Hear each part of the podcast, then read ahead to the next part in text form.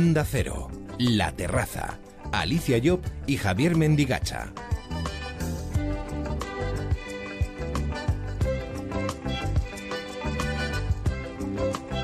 Buenas noches, Javi. Buenas noches a los oyentes de la terraza de Onda Cero. Estamos otra vez aquí acompañándoles. Buenas noches. Pues sí, Alicia, una semana más compartiendo un montón de contenidos interesantes. Fíjate, cuando venía hacia la radio me estaba fijando en cómo se van acortando ya los días, que empieza a anochecer ya más pronto, ¿eh? que el verano se nos va. Que esto se nos va acabando. Qué pena, ¿verdad? Pero bueno, todavía nos queda un poquito por delante para seguir disfrutando de este mes de agosto y también de esta terraza de Onda Cero con más historias, más experiencias personales, más vivencias de esas que tenemos que practicar al menos una vez en la vida. Y hoy es otro de esos programas que nos va a mostrar todo esto. Por ejemplo, hoy vamos a experimentar cómo viajar o practicar el parapente.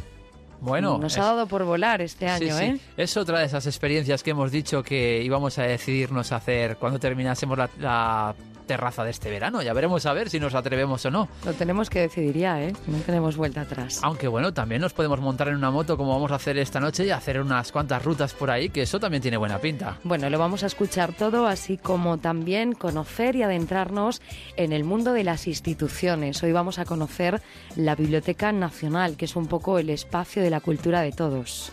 Como profesión curiosa, fíjate, hoy vamos a hablar con un mago. Porque claro, es una de esas profesiones que vemos muchas veces en la tele, pero ¿cómo se prepara un mago? ¿Cuánto trabajo hay detrás de cada uno de esos trucos que vemos muchas veces? Interesante y también, bueno, pues hoy conocer otra de las adicciones, en este caso al sexo. Es una de esas cuestiones que en demasiadas ocasiones bromeamos y a veces lo utilizamos mal para divertirnos y no sabemos quién podemos tener al lado, lo mal que lo puede estar pasando con una adicción de, de este tipo. Vamos a hablar con profesionales, ¿verdad? Que nos van a decir las causas, en este caso, de la adicción al sexo. Pues todo esto y muchos más contenidos, pero yo creo que ya va siendo hora de presentar al que va a ser nuestro primer invitado de la noche, porque además es una persona que la gente que es oyente fiel de Onda Cero conoce perfectamente. Una persona peculiar y que tarde sí, tarde también, por decirlo de alguna forma, ustedes lo escuchan en Julia en La Onda. Hoy conocemos el lado humano en estos primeros minutos de la terraza de Juan Adrián Sens. Comenzamos. Onda Cero, La Terraza.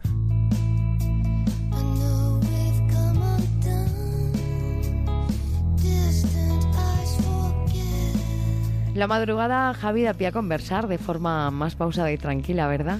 Efectivamente, y más si el interlocutor que tienes al otro lado es una persona tan agradable como la de hoy. Sin lugar a dudas, es el momento idóneo para escuchar, incluso la madrugada da pie a intimar. Para nosotros este momento de la noche supone descubrir el aspecto menos conocido de rostros que vemos en la televisión, en el teatro, en el cine o los que oímos habitualmente en la radio. Buscamos gente con experiencia, no por años, sino por la intensidad de lo vivido, aquellas personas que siempre tienen cosas que contar. Y creemos que una de ellas es Juan Adrián Sens. Buenas noches, Juan. Buenas noches. ¿Nos permites entrar a descubrir tu lado humano, Juan, sí, esta sí, noche? Sí, cómo no, Sí. cómo no. Además nos dices que este momento de la noche te gusta para charlar. Me encanta y además yo soy una persona que me acuesto muy tarde. Eh, me pongo a revolver libros, cojo uno, cojo otro, eh, me pongo a pensar también. A, a mí pensar me divierte, ¿verdad? y, y bueno, al final me acuesto a las 4, a las 5 de la madrugada. Lo que pasa es que me despierto muy tarde porque yo todos mis, mis trabajos siempre han sido o de tarde o de noche. Ujú. Son trabajos de crear, ¿verdad? Son trabajos creativos. Sí, sí, yo soy pintor, soy escritor y, eh, y bueno, también trabajo, por supuesto, en los medios. He trabajado mucho en los medios, en televisión, en, radio. A mí me gusta más la radio que la televisión, muchísimo más. Eh, Es mucho más dúctil, es mucho más eh, inmediata, eh, más franca también, porque la televisión tiene algo de, de aprestado, de, mm, de previamente ordenado, no sé, yo me siento tremendamente libre en la radio, a veces demasiado libre. Me dijo que me dice a veces ten cuidado, Juan, ten cuidado, pero, pero en fin, me ¿Cómo? encanta la radio a mí, me encanta. ¿Cómo llegaste a la radio, Juan? Pues eh, fue una cosa muy curiosa, estaba, era agosto y, eh, y el 2 o el 3 de agosto las radios están en cuadro, todo el mundo está de vacaciones. ¿Y qué ocurre ese 3, 2, 3 de agosto? No me acuerdo ya exactamente si era el 2 o el 3. La invasión de Kuwait por parte de Saddam Hussein. Y entonces la persona que estaba en Radio España, y entonces trabajaba, trabajé en Radio España, que es una radio que después ha cerrado y tal, pero mm, yo todavía no, no trabajaba en Radio España, sino que lo oía de cuando en cuando, porque había un chico que hacía unos resúmenes de política internacional que me gustaba mucho, era, era lo, lo que me gustaba de aquella radio. Y entonces le oigo decir, empieza a hablar de los países árabes, y el pobre chico nunca había estado en los países árabes, yo los conozco yo conozco todos los países árabes del Mediterráneo, o incluso los islámicos, o sea, desde Turquía a Ceuta, a Marruecos, los conozco todos, menos Libia, que en el cual, país al cual no se podía entrar, y país al cual tampoco se puede entrar ahora, ¿verdad? Eh, y eh, empieza a hablar, a hablar, y yo digo, bueno, pero, pero, pero ¿qué es esto? Esto es la mil y una noches. Tenía, empezó a hablar de Jordania como un país riquísimo, lleno de sheiks árabes, yo, mi padre fue embajador en Jordania y he vivido en Jordania tres años y conozco perfectamente el país. Y entonces yo me quedé un poco alucinado y le llamo y le digo, oye, mira, perdona que te llame, pero eh, eh, has fallado mucho porque es, es, que yo no conozco los países árabes. ¿Y él lo aceptó? sí, sí, muy bien. Y yo, pero es que Jordania no es así, Siria no es así, no sé qué. Entonces le expliqué un poco. Y entonces me dijo, es que yo no conozco los países árabes, no he estado nunca. ¿Tú podrías venir? Y ya, ya que te fuiste. Y me fui. Y entonces, bueno, estuve ese día explicando muchas cosas y después eh, al día siguiente me dijo, ¿tú puedes volver? Tú puedes volver, tú puedes volver, y tú puedes volver. Y ahí Así empezó tu, aventura y después, en la radio. Y después, yo antes, yo antes había hecho en Radio Nacional un programa, ¿eh? Em, hecho por mí, que se llamaba Encuentros, que era una cosa sobre cultura, sobre eso, cosas que ocurrían en España, Mm, edificios que se restauraban, museos que se abrían, etcétera, etcétera. ¿no? Pero de política internacional no había hecho nada. Y entonces me quedé, me quedé, me quedé, me quedé. Y una de las personas que trabajaba ahí, que era Andrés Madrid, eh, cuando cierra Radio España, él se pasa a Julio Otero.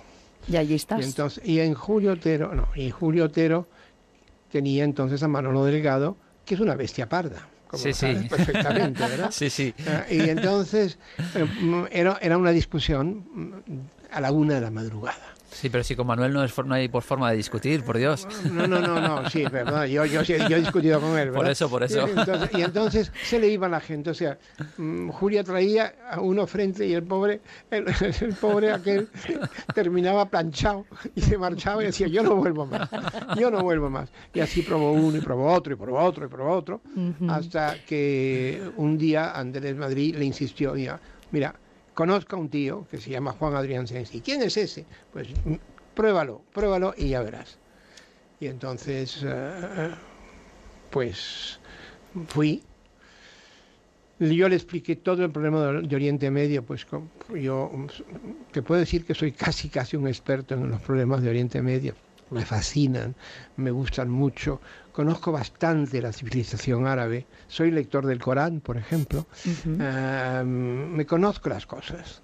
Y entonces, bueno, yo le expliqué, entonces al día siguiente me dijo, Julia, vuelve. Pero entonces ya no era para explicar, era para enfrentarme a Manolo. Y yo me quedé, la primer, el primer ataque, el primer ataque me quedé, ¿pero, qué es esto? y entonces de pronto me dije a mí mismo, pero que yo voy a estar aquí lleno de miedo, lleno... y entonces contraataqué.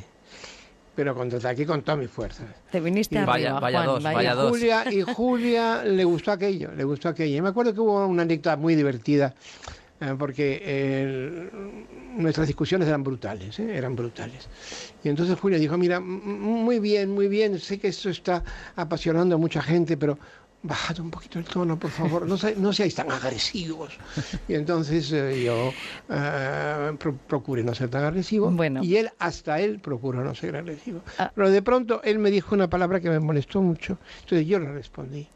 Entonces empezamos, tac, tac, tac, tac. Y entonces al final me dice, ¿sabe lo que le digo? Vaya usted a freír, a morcillas. Y yo le dije, ¿sabe usted lo que le digo? Usted se va a tomar por culo. Y entonces la, Julia se queda espantada, espantada. Dijo, ay Dios mío, qué horror. Lo que nos van a decir, porque después llamamos los oyentes, ¿verdad? Y entonces, eh, bueno, fue, hubo el descanso de, la, de las señales horarias, de las noticias, y empieza. el primer oyente, Julia, Julia, sublime Julia, maravilloso Julia. Ay, estaba casi dormido y me he levantado, pero qué cosa tan fantástica.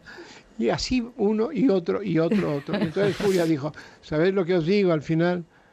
como Pilatos, me lavo las manos, destrozaros como queráis. Y así, y así oímos eh, alguna tarde que otra, ¿verdad, Juan? Aquí en Onda Cero, en Julia, en, Julia en la Onda. Ya somos viejos amigos, ya, ya yo, yo le tengo mucho cariño y me, imagino que a su modo, porque también es rarito, ¿eh? Pero son dos grandes provocadores, ¿eh, Juan?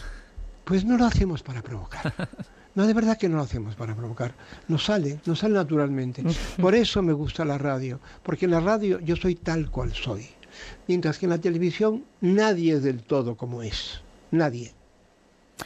Tenemos que mm, contarles a los oyentes, eh, Juan, que eres un poco ciudadano del mundo, ¿verdad? Tu padre fue un diplomático español, tu madre cubana, has vivido en Estados Unidos, has dicho que en Jordania, en Bélgica, en, Holanda, en Uruguay, ir de un lugar a otro. En Estados Unidos, en Francia. En muchos lugares, pero esto, ir de un lugar a otro cuando uno es niño y sobre todo de joven, eh, no debe ser nada fácil, Juan. ¿Qué te queda de lo vivido en todos estos lugares? Seguro que aprendiste mucho. Mucho, mucho aprendí. Vamos a ver. La vida, la, la vida de hijo diplomático es muy dura y muy jodida, muy jodida. ¿Por qué? Porque estás en un país lo primero es que los países generalmente no todos hablan español. en, Estados Unidos en aquella época nadie hablaba español, en Bélgica no se habla español, en Holanda tampoco, en Francia tampoco, en Suiza tampoco, etcétera, etcétera. Entonces, lo primero que tienes que hacer es aprender el idioma. Cuando eres muy niño o, muy joven, porque yo estoy hablando, estoy hablando entre 3 años y 16 años, ¿verdad? Coges enseguida el idioma y yo tengo una rara cualidad, es que cuando lo cojo no lo olvido. Yo hablo el inglés exactamente igual que hablaba el inglés cuando tenía ocho años, solamente que entonces hablaba con acento americano y ahora, hablo, con acento inglés porque he tenido amigos ingleses. Eh, en Bélgica yo llegué, no tenía ni pajolera idea de lo que era el francés. Se burlaban de mí cuando intentaba, además era el año 46, yo había dejado todos mis amigos en Estados Unidos, no tenía amigos ninguno. Tienes, cada vez que llegas a un sitio tienes que empezar a recomponer tu círculo de amistades que siempre es muy, muy pequeño y además muy fugaz. En Bélgica tengo que decir que no tuve ningún amigo. Era el momento, en el año 46, 47, 48, cuando España se lo odiaba, cuando había un bloqueo, el sale español, me, me decían y tal. Eh, se burlaban de mi acento, etcétera, etcétera. Pero para mí fueron unos años de formación maravillosos. Tuve una profesora, institutriz eh, belga que me quiso mucho y me enseñó muchísimo, eh, de una manera más muy inteligente. Y entonces un día además vino la comedia francesa a, a Bruselas y mi padre me llevó. Y a mí aquel, aquellos textos de Jean Racine, que es el más grande escritor que ha habido en Francia, me parecieron tan bellos que le dije a mi padre, dame un abono, por favor, sácame un abono. Y entonces empecé a oír aquello, pero para aprender todo lo que se cómo se decía. Y salí de aquellos 15 días de abono de la comedia francesa hablando un francés casi perfecto y después todavía me, me, eh, eh, em, me, interesó todavía más el idioma, me gusta muchísimo el francés. Y entonces al final yo terminé diciendo a los belgas, joder, pero qué mal habláis el francés, Dios mío, ¿por qué haciendo tan repugnante? ¿Cuántos idiomas habla usted, eh, Juan? Yo hablo perfectamente cuatro. Bueno, el español sí es perfectamente lo como lo hablo, que no sé muy bien, porque de cuando en cuando me sale algún una palabra rara de otro idioma. Inglés, que lo sé hablar muy, muy bien, pero es, es una muy bien, muy bien, pero no me acaba de enamorar ese idioma, no sé por qué. Mm, el francés y el italiano. Y cuando voy a Alemania me atrevo a chapurrear el alemán. Me gusta mucho Alemania, he descubierto Alemania últimamente y ahora ya no puedo ir porque yo he tenido un ictus que me, mm, me ha limitado mi movimiento haciéndome daño en las piernas, no en el resto, afortunadamente, no en la cabeza pero en Alemania yo me llegué a desenvolver bastante, bastante. Pero hablar, hablar, lo que se llama hablar como para hablar contigo ahora en la radio, ¿eh? no, no es fácil, pero es muy interesante, ¿eh? es un idioma apasionante. Eh, cómo se forma, es, es, y por otra parte es muy lógico, es muy lógico. mucho más lógico que el inglés, que es un idioma, idioma consuetudinario, se ha ido formando consuetudinariamente, mientras que el alemán se ha ido formando de una manera lógica si algo son no, si algo es lógico es lo alemán, ¿verdad? Eh, demasiado, quizá, demasiado, quizá, demasiado. Pero eh, a mí es un país que me encanta, además es bellísimo, es bellísimo. Si no lo hubieran bombardeado sería el país más bonito del mundo. Todavía hoy, cuando vas a las ciudades bombardeadas, eh, te da muchísima pena porque además se, se rehicieron en los años 60, 70, cuando la arquitectura era tan fea y tan plana y tan chata y tan mediocre pero las, las ciudades no bombardeadas y los pueblos grandes, esos pueblos que tienen 15.000, 20.000, 25.000 habitantes, medievales, todos góticos, con unas iglesias, con unos castillos, con unos palacios, es verdaderamente maravilloso. Juan Adrián Sens es licenciado en Derecho y en Bellas Artes. Sí, tengo las dos carreras. Aun siendo el primer español al que la Academia Española de Bellas Artes de Roma le dedica una retrospectiva, yo creo que, Juan, que esta es una faceta poco conocida. Sí, sí, es muy... Era, primero... Mm, yo viví eh, los últimos años del franquismo cuando la gente no podía hacer, no podía hacer otra cosa que cultura porque la política estaba prohibida, ¿verdad? Ah, fueron años culturales maravillosos, ¿eh? los últimos años del franquismo, no los años 50 o 40 que fueron absolutamente mortales. Pero la segunda parte de los años 60 fue impresionante. En teatro se dieron cosas magníficas, se trajeron obras mejor hechas que... Yo he visto La loca de Chaillot en el María Guerrero, hecho, hecho por Bódalo y por Amelia de la Torre mil veces mejor que lo que la Viena Comédie Française, lo siento. Y mira que yo respeto la Comédie Française, ¿verdad? Y se hicieron, bueno, me acuerdo del rinoceronte hecho también por Bódalo y por María Dolores Pradera. Qué cosa tan maravillosa, como lo hicieron y el montaje. Estaba José Luis Alonso. Había una serie de directores magníficos, todos de izquierda, por cierto y también pintura. En pintura era, fue, fue la eclosión de los grandes abstractos españoles, eh, Feito, Muñoz, Rivera, Genovés. A Genovés, que era comunista y que todo el mundo sea comunista, el régimen le hizo una, una, exposición monográfica en el Museo de Arte Moderno, que entonces estaba en Paseo de Recoletos. Y eh, en ese momento yo funcioné mucho en el mundo de la pintura y después, cuando vino la democracia, también, también.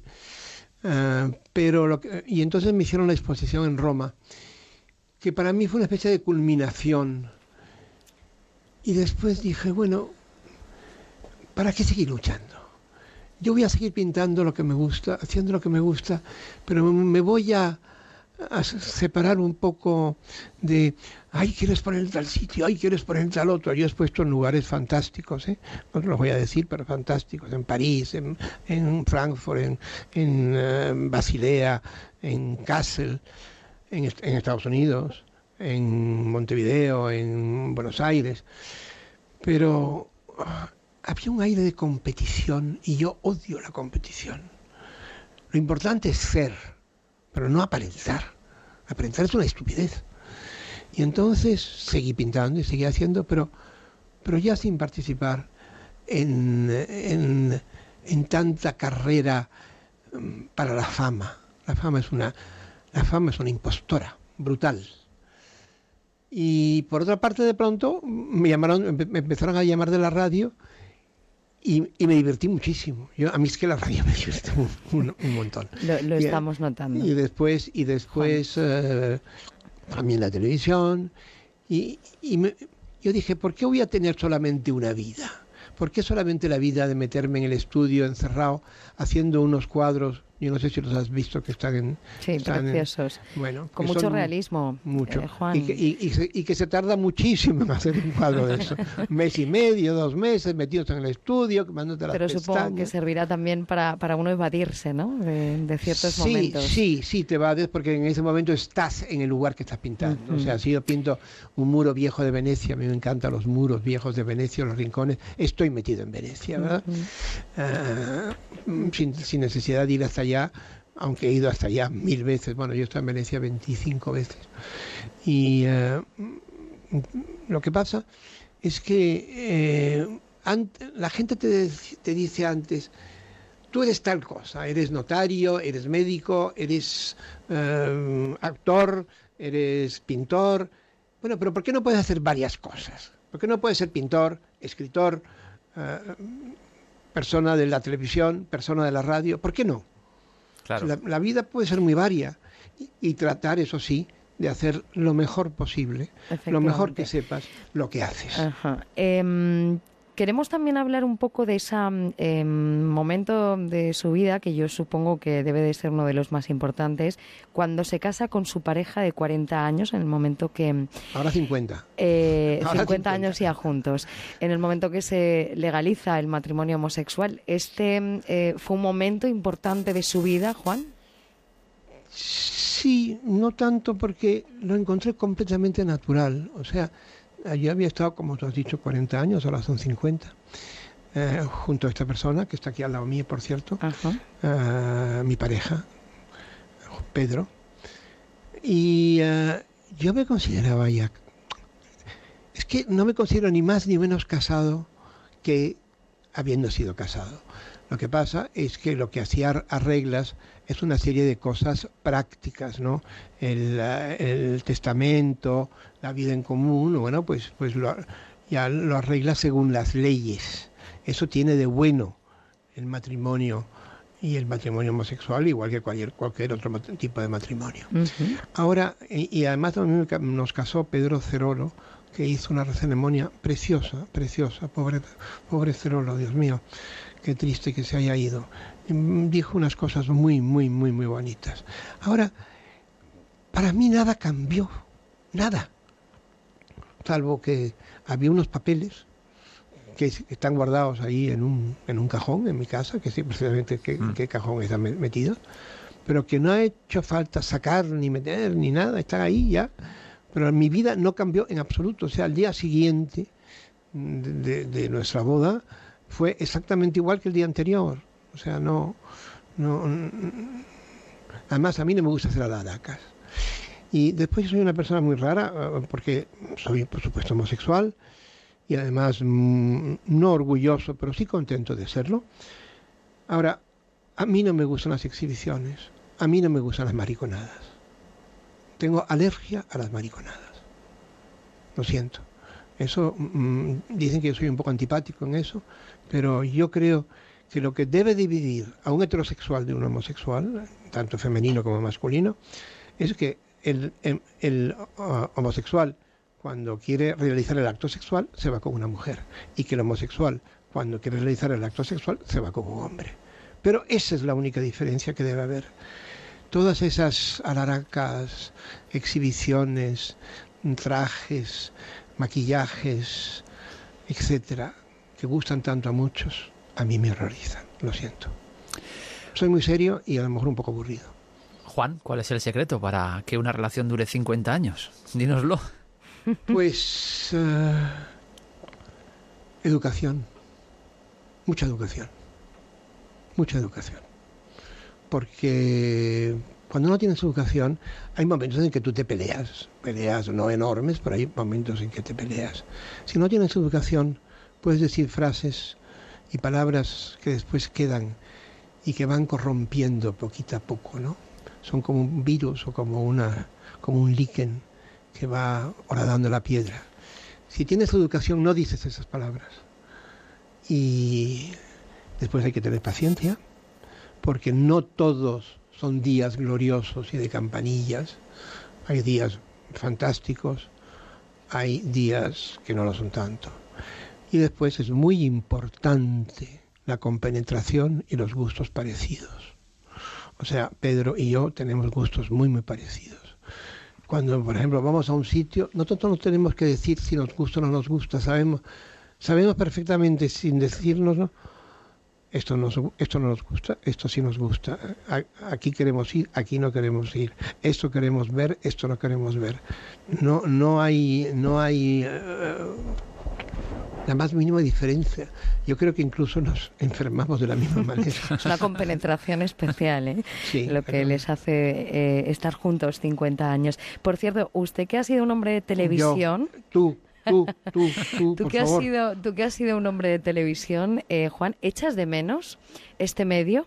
Dices que te, te apasiona la radio, pero ¿y la televisión la echas de menos? No, no, tampoco la rechazo, pero es que me pasó una cosa, mira yo estaba trabajando, bueno, trabajaba una vez por semana, por supuesto, porque nada más que es una vez por semana ese programa, en eh, sábado noche, en la 6. ¿verdad? Que es un programa político que hay a partir de las nueve y media. La sexta, noche. La sexta noche. La sexta noche, exactamente.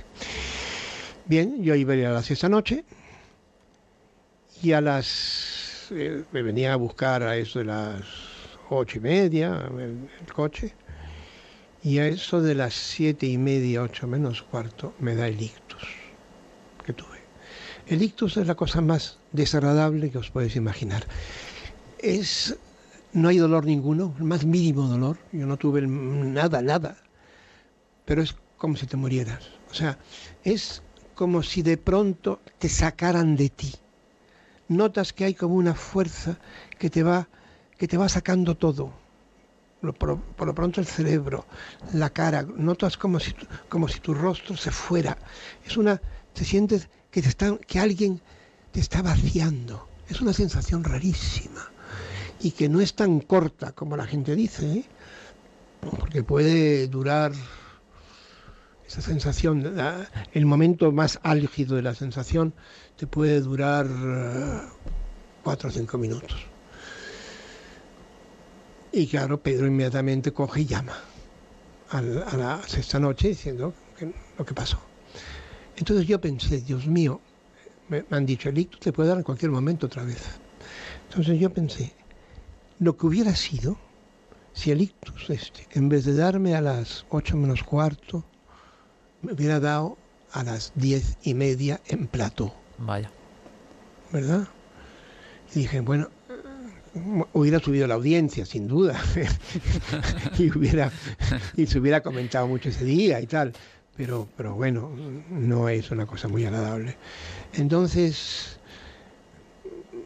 mm, le tengo un poco de prevención a, la, a, esto, porque si a mí me diera en ese momento un ictus, que afortunadamente creo que no me va a poner, porque además se toma, se toman unas medicinas, se toma, o sea, hace un plan determinado, ¿verdad?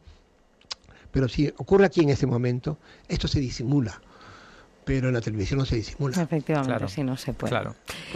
Bueno, que te vemos muy bien, Juan Adrián Sens, te escuchamos muy bien. Son 80 años, son 80 ¿eh? años más o menos bien llevados. y que nos alegramos mucho que hayas compartido mm, con nosotros este tiempo mm, en la, en la terraza y conocer un poquito lo que se esconde detrás de un hombre con carácter, ¿eh? que cuando le vemos o le escuchamos en la radio, es un hombre usted con, con carácter en esas tertulias en las que has participado a lo largo de tu vida. Sí, pues, pero soy un buenazo. ¿eh? No, ya lo vemos, ya pues nos hemos dado cuenta, se, nota, se nota mucho y te lo agradecemos, de verdad. A ti, a ti y a, y a, tu compañero, os agradezco muchísimo que os habéis fijado en mí. Eh, que ya debo ser una especie de reliquia. para nada, para nada. Y, eh, y que debo estar ya un poco fuera del tiempo. Pero pero muchas gracias. Y lo he pasado fantástico. Eso Como siempre lo paso en la radio. Eso de estar fuera de tiempo no es así porque además lo comprobamos en Julia en la Onda cada tarde.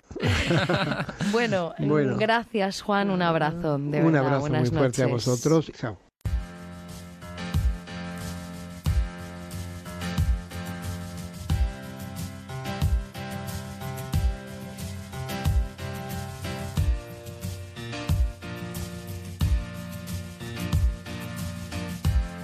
Ven a la terraza con Alicia Job y Javier Mendigacha, en Onda Cero.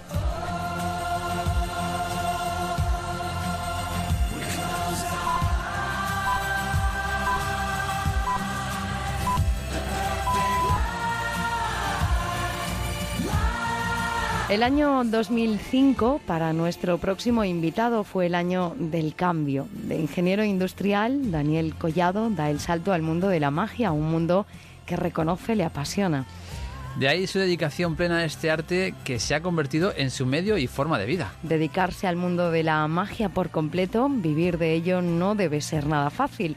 Hoy hablamos con un ilusionista, conocemos desde dentro el mundo de la magia con Daniel Collado. Buenas noches, Daniel. Hola, muy buenas noches, ¿qué tal? La magia a ti te atrapó de alguna forma, ¿verdad? Desde bien pequeño, hace 11 años que te dedicas a este trabajo y dices que es poco tiempo, Daniel. Sí, la verdad es poco tiempo porque normalmente todos los compañeros y la gente que se dedica, a todos los magos, siempre suelen tener la afición desde muy pequeñito, ¿no? Desde 8 años, 7 curso. Y yo, claro, como empecé a los 18, 17, 18, es como que tardé bastante. Pero bueno. He leído además que un mago a los 10 años de profesión empieza a entender este mundo. ¿A ti esto te ha pasado, Daniel? Sí, ¿Tan complicado sí, es o cómo? El maestro Dave Vernon y, y, decía que cuando llevas 10 años en el mundo de la magia empiezas que va.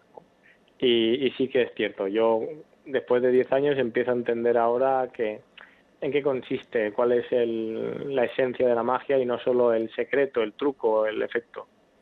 ¿Dedicas mucho tiempo a la magia, Daniel? ¿Cómo te preparas?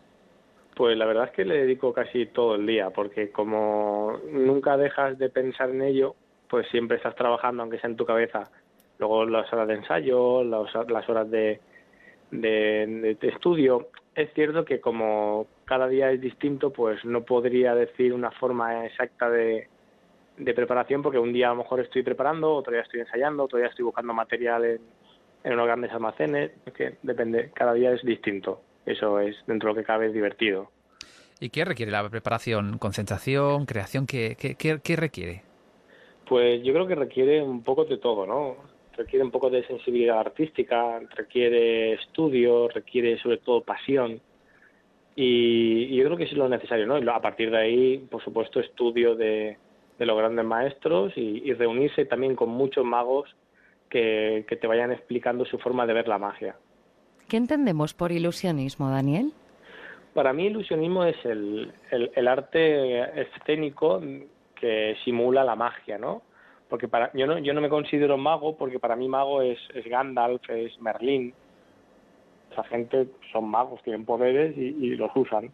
Pero yo soy me considero ilusionista y considero que lo que hago es ilusionismo porque simulo tener esos poderes. O sea es la ilusión de que yo tipo de poder sobrenatural pero en realidad es una ilusión obviamente. O sea que los tenedores no los doblas. Se doblan, ¿eh? Ya te digo yo que se doblan. Daniel, decías que os juntáis, pues bueno, la, historia es ir reuniendo, teniendo encuentros con magos que te vayan poco a poco explicando cómo trabajan ellos. Pero esto no es un poco, pienso, como la cocina que no te acaban de decir su secreto.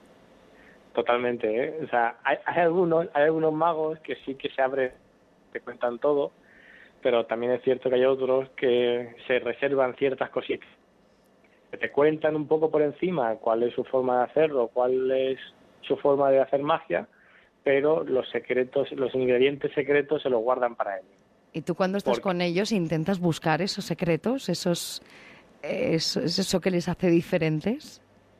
No, más que nada porque llega un momento en el que tú ya tienes como una seña de identidad y entonces estás más pendiente de buscar tu propia magia que de copiar a los compañeros. Sin embargo, cuando estás empezando, obviamente, pues como todo el mundo empieza por imitación, sí que buscan esos secretillos, ¿no? Pero una vez que llevas un tiempo, deberías empezar ya a buscar tu propia forma de pensar y tus propios secretos. Pero estaba pensando, Daniel, cómo deben ser esos encuentros, porque claro, uno intentando hacer un truco para, so para sorprender a todos los demás y todos pendientes de pillarle. Pues la verdad es que, de hecho, hay un tipo de magia que es muy graciosa, que es magia para magos. Uh -huh. es magia para engañar a magos. O sea, es una magia que para conseguir que, les, que el mago no, no sepa cómo va. Pero normalmente el, el, mago, como ya conoce muchos secretos, no se, la esencia no es ir a buscar el secreto. La esencia es ver qué te cuenta ese mago a través de la magia, qué es lo que quiere contar, dónde está la imposibilidad de lo que él dice, más que de ir a pillar, porque ir a pillar es, es un poco triste Porque si lo encuentras, en el mejor de los casos, que que sepas cómo van las cosas, te vas a desilusionar. Entonces, es feo. Es mejor dejarse llevar un poquito y ver qué te cuentan. Eso que nos cuentas, lo de magia para magos, es el más difícil todavía, ¿verdad? Porque supongo que, que impondrá un poquito de respeto estar delante de magos y hacer magia para ellos, claro. Sí, claro, es un tipo de magia que, que es bastante especial en ese aspecto. Cuando tienes a muchos magos, que lo que pasa es que al fin y al cabo somos una especie de gran familia donde todos los magos nos conocemos, entonces cuando tú haces magia para magos, en realidad estás haciendo magia para amigos es cierto que, ellos conocen mucho, entonces es muy difícil engañarlos. Tan como lo has hecho, pero bueno, para eso estamos, para es más difícil todavía. Daniel, es complicado innovar en, en un sector como el de la magia porque a veces da la sensación de que pues igual está todo inventado ya. Sí que es cierto que es difícil porque si piensas en el mundo de son hay como varios fenómenos que están definidos y son y están numerados como pueden ser apariciones, desapariciones, viajes, transformaciones, cambios de color. Hay un montón de cosas que ya están unidas y es muy difícil crear un efecto de magia distinto que no exista. Pero lo que sí que se puede hacer es para generar algo distinto. Yo lo comparo mucho con el mundo de la cocina. Que la cocina, si te paras a pensar, hay un número finito de formas de cocinar y un número finito de ingredientes, pero se pueden crear cosas combinándolas que aún no existen. Los que conocen eh, tu trabajo, Daniel, dicen que tienes unas habilidades especiales para percibir las propias emociones y también la de los demás. De hecho, te consideran un maestro de la inteligencia emocional. ¿Qué es lo que consigues con esa habilidad sobre la mente del espectador? Yo lo que busco es eh, generar un pequeño cambio, aunque más que un cambio es que, que las personas, ¿no? A mí me gusta que la gente piense, me gusta que cuando yo hago magia, eh, la gente se vaya con un con un que, que, que cuestione muchas cosas, ¿no? Sobre sí mismo, sobre la magia, sobre su entorno. Entonces, a lo que me gusta llegar es que a la gente cuando entra al espectáculo entre de una forma y se vaya pensando de otra forma distinta, ¿no? Entonces yo mediante la magia lo que hago es intento contar mis puntos de vista sobre la vida y que cada uno la piense, la interprete y la juzgue como quiera. ¿Qué es lo que inspira a un mago para crear, Daniel? Porque claro, hay que crear espectáculos y para crear espectáculos hay que crear los trucos de magia. ¿Qué, ¿Cómo va esto? ¿Va antes el huevo, la gallina? ¿Cómo se, cómo se, se prepara esto? Pues para mí lo importante para crear magia es mm, tener eh, información ajena, externa. Es decir, no solo pensar en magia y estar con magos, sino al teatro, leer, mm, ir a ver danza. Entonces, muchas artes para poder inspirarte, porque si solo ves lo que ya está inventado en el campo que está inventado, no vas a hacer nada nuevo. Entonces, si te vas fuera, si viajas, si, si la magia, sí que puedes crear algo distinto y diferente. De hecho, hablando de, arte, tú adornas un poco tus espectáculos y, tu magia con, con poemas, ¿verdad? Con, con literatura. Sí, a mí eh, me gusta, en mis espectáculos siempre suelo recitar algún poema o contar algún cuento, pero porque yo creo que, bueno, es algo muy personal mío, ¿no? Bueno, hay varios magos que también lo hacen, pero yo siento que es muy personal, la de poder expresar, aparte con magia, con, con cuentos, con poesía, con porque creo que el poder de la magia, la magia de la palabra también es forma parte de, de la magia del mago, ¿no? Entonces hay que también explorarla y, disfrutarla.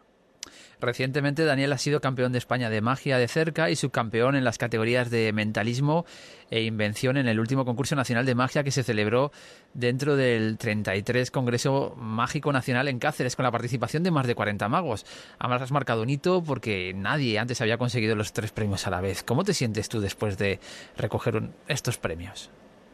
Pues la verdad es que era el, como el primer congreso en el cual me a, a un, un, concurso serio, ¿no? Porque el nacional es como lo máximo a lo que aspira un mago aquí a nivel eh, en España y fue no sé si fue valentía o inconsciencia y como era la primera vez no sabía lo que era pero como ya era un trabajo que lleva mucho tiempo detrás me recompensaron con esos premios y la verdad es que estaba que no me lo creía porque mi primer concurso y me encuentro con tres premios y, luego me dicen que eso no lo había hecho nadie desde hacía un montón de tiempo, era como, vale, pues sí.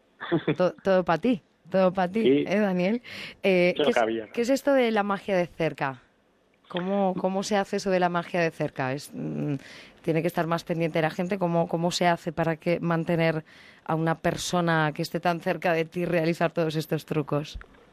Pues la magia de cerca, lo bonito que tiene es eso, ¿no? Es que estás muy, muy cerca. Yo los espectáculos de magia de cerca que hago son como para máximo 30 personas, 35 como máximo, porque quiero que todo el mundo esté cerca y vea todo muy claro e incluso lo tenga en las manos, ¿no?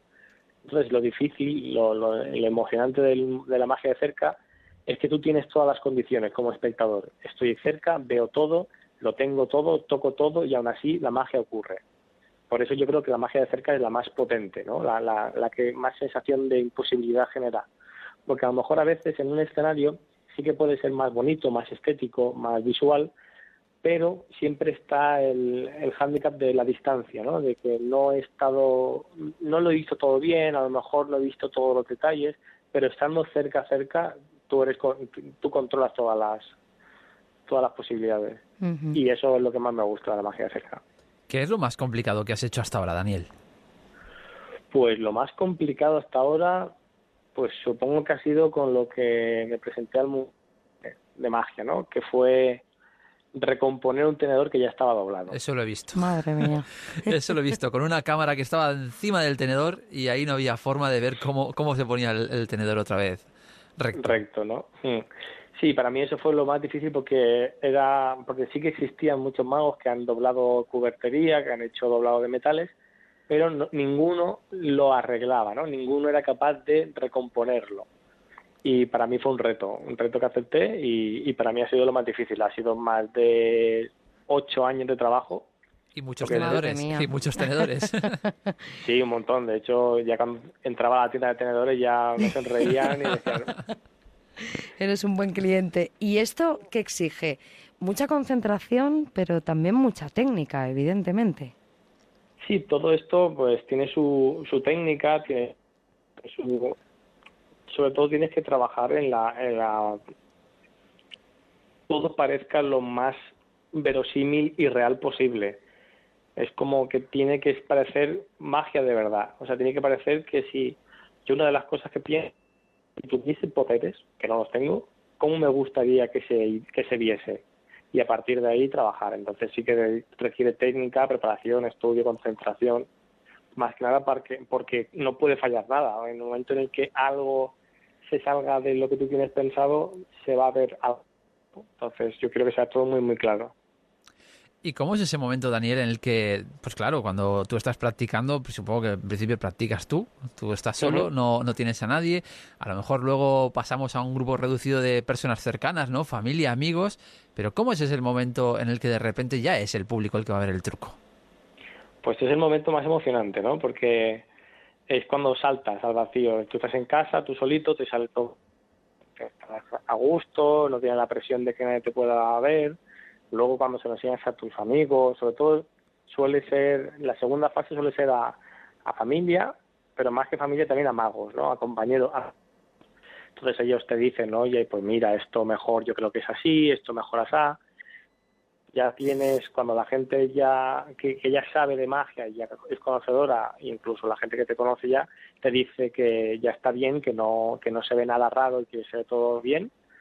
Entonces es el momento de, de hacerlo al público. Lo bueno es que ya tiene la confianza que hace, con criterio ya te ha dicho que eso está bien. Si no, sería un poco saltar al, abismo y sí que sería bastante aventurado. Y ya estás, eh, como decíamos, delante del público y has pasado todas esas fases, estás enfrente de un público con un espectáculo propio tuyo. En el mundo de la magia el espectador juega un papel importante. Antes que mago nos estás contando que has sido espectador y supongo, y evidentemente lo sigue siendo. ¿Cómo crees que debe comportarse el espectador en un espectáculo de ilusionismo?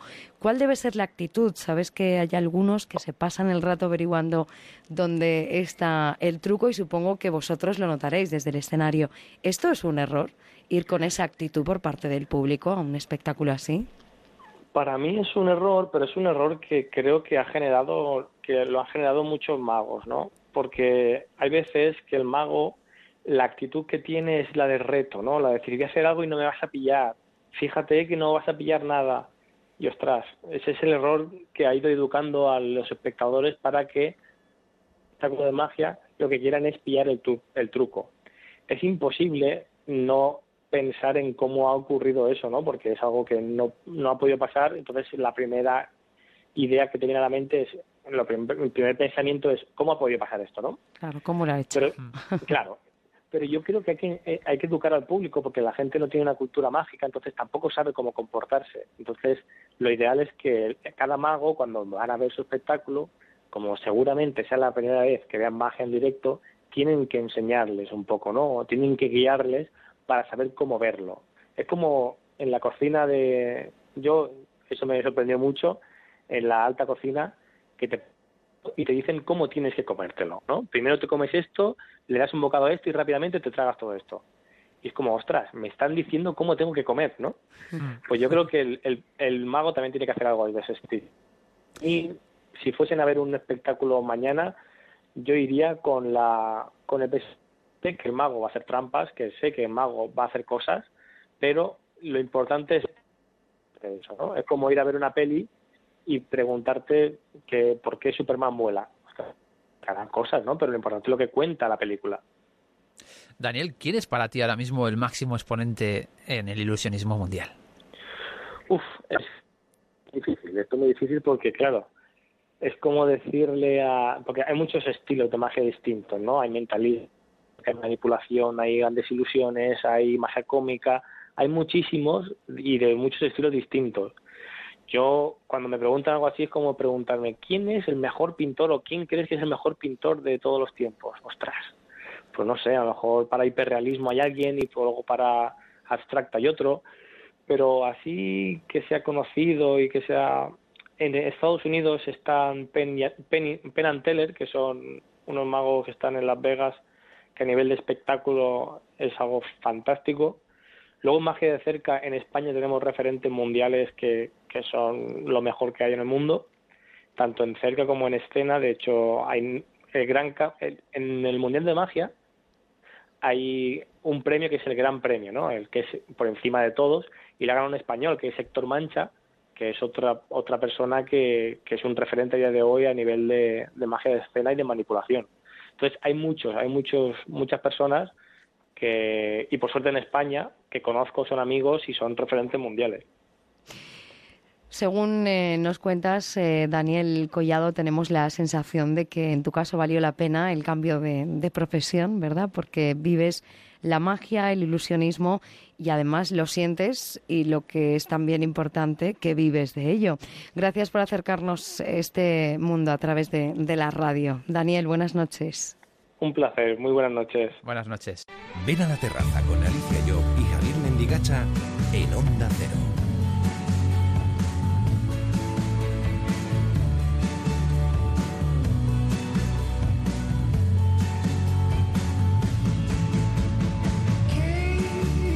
Me parece a mi Alicia que nos está empezando a gustar mucho esto de la altura, ¿eh? Yo me parece que, que, también. Además, hoy volamos como los pájaros. Pues sí, porque hoy nos vamos a lanzar al vacío desde la terraza, pero eso sí, esta vez con motor. Y lo vamos a hacer con un parapente. Algo que también es una de esas experiencias que dicen los que la han vivido que hay que, pues bueno, experimentar al menos una vez en la vida. Buscamos disparar la adrenalina y quizá la época de vacaciones es la más apropiada para ello. Vamos a informarnos de cómo hay que prepararse para esta actividad y en qué consiste.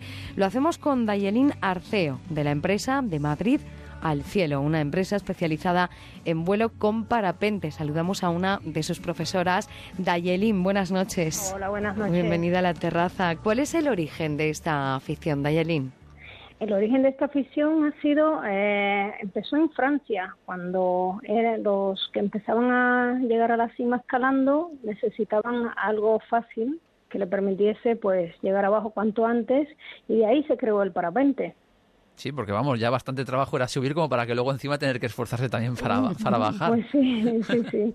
Y la verdad es que, bueno, hubieron la facilidad en el tema de los paracaídas hasta que con los años se ha ido un poco, digamos, desarrollando un poco la actividad, un poco bastante, y hoy en día la verdad es que hay parapentes que son muy seguros y que vuelan muchísimo. Tenemos, tenemos el récord en los 457 kilómetros. Madre mía, con el Qué barbaridad. Sí, sí. ¿Qué necesitamos para poder practicar con el parapente? Para poder practicar sobre todo, sobre todo tener muchas ganas, muchas ganas de hacerlo. Eh, no es un deporte ni peligroso ni nada, los peligrosos somos los que estamos en ellos, tenemos que saber en qué momento volamos, eh, en qué, eh, dónde está nuestro nivel para hacer la actividad. En este caso, cuando comenzamos somos novatos, tenemos que dejarnos ayudar por profesionales, por escuelas, que para eso están, de manera tal que se aprenda bien la técnica y se sepa bien eh, ser consciente de qué, cuál es mi nivel y en qué momento puedo salir a volar. Es, eso. ¿Sabes? Como el que conduce, sale de una autoescuela y, y quiere conducir un Ferrari. Eh, es un error, ¿sabes? Tenemos que ir un poco. Hay que empezar desde abajo, ¿no? poquito, pues poquito a poquito. Una de las cosas que mm, más preocupan a la hora de realizar estas actividades, como decías, es la seguridad. Eh, según cuentas, yo creo que en el tema del parapente, al igual que en todos eh, este tipo de deportes, en la seguridad es en lo que más se ha avanzado a lo largo de los años. Claro, esto es lógico también. Sí, sí. Además, eh, se, está, se cuida mucho el tema de la seguridad. Los parapentes son homologados tienen rigurosas, rigurosas pruebas. Eh, se hacen en Alemania y Francia, o sea, son dos tipos de homologaciones en las que se basa, bueno, cada empresa de fabricantes de parapente tiene mucho cuidado con el tema, sabes, de la seguridad. Hoy en día los parapentes que se utilizan son muy seguros y un tanto en ello va el nivel ¿sabes? Digamos que los parapentes que se usan hoy en día para escuelas son muy seguros eh, y tanto los de escuela como cuando ya las personas han hecho un curso de parapente y, deciden continuar volando. Para ellos tienen otro tipo de parapente que son muy seguros. ¿Vale? Entonces, dependiendo, ya te digo, como decía anteriormente, eh, dependiendo de nuestro nivel, ahí es donde voy a volar. Es, hay que saber, ¿no? Hay que asesorarse bien, hay que consultar en las escuelas, ¿vale? Para que no cometamos el error de dejarnos, em, digamos, ayudar, entre comillas, por alguien que a lo mejor nos anima, que es el primo, el tío, y en realidad estamos cometiendo el error de hacerle caso a esas personas que no tienen el nivel apropiado y que al final terminan liándola, ¿sabes? Nos tenemos que sentir, eh, nos sentimos seguros, em, de hecho, en el, en el parapente, siempre eligiendo al profesional adecuado, como dices tú, ¿verdad? Sí, por supuesto, sí. Además, eh, en España hay muchas escuelas, muy buenas escuelas con las que se puede hacer curso, ¿sabes? Nos decías, eh, Dayelín, que los, los parapentes están homologados para garantizar su seguridad, pero ¿en qué consiste esa seguridad? O sea, decir, ¿qué es lo que nos puede ocurrir y en qué sentido eh, podemos estar tranquilos porque la reacción que va a tener, bien sea el aparato, bien sea el paracaídas, bien sea la situación, eh, eh, va a ser una situación controlada? Sí, pues mira, en este caso los parapentes hoy en día simplemente con subir las manos salen de cualquier incidencia. Simplemente, sencillamente llevamos las manos en la posición a la altura de las orejas, pues tenemos, eh, lo que nos puede pasar es que estemos volando y que pillemos una térmica, ¿vale?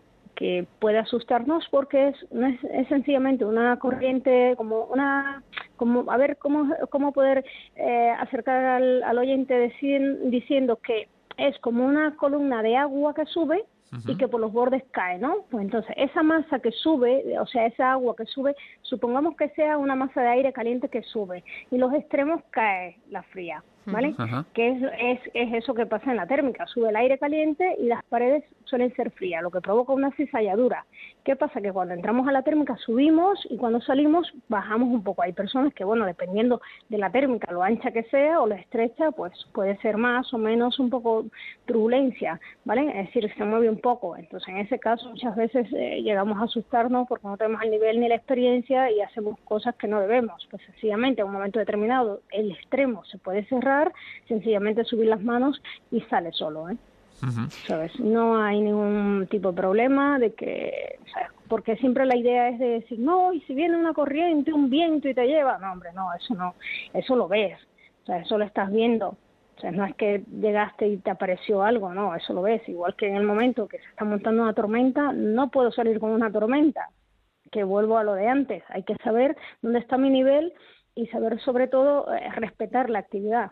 Las condiciones climatológicas, según nos cuentan, eh, nos cuentas, van, a ser esenciales a la hora de, practicar parapente o no, con lo cual estaréis siempre mirando las previsiones, supongo. Siempre, todos los días se miran las previsiones, todos los días se hacen comparaciones, hay muchísimas páginas donde pueden prevenirte las cosas, o sea, todo hoy es eh, a nivel matemático y, todo está bien sujeto. Para que no te pille eh, arriba, supongo, un temporal. Claro, claro. ¿Alguna vez os habrá pasado? Vamos a ver, eh, lo ves. Lo ves venir, Una tormenta, una tormenta no se te forma y ya, no, no, la tormenta tiene un proceso, ¿sabes? Se va oscureciendo, la base de la nube se va haciendo mucho más grande, un cumulonimbus, y si lo ves, ¿por qué voy a salir a volar? Claro, hay que ser Esta nube va a traer viento y agua, granizo. ¿Cuáles son las mejores? Muy peligroso. ¿Cuáles son las mejores condiciones, Dayelin, para salir a volar?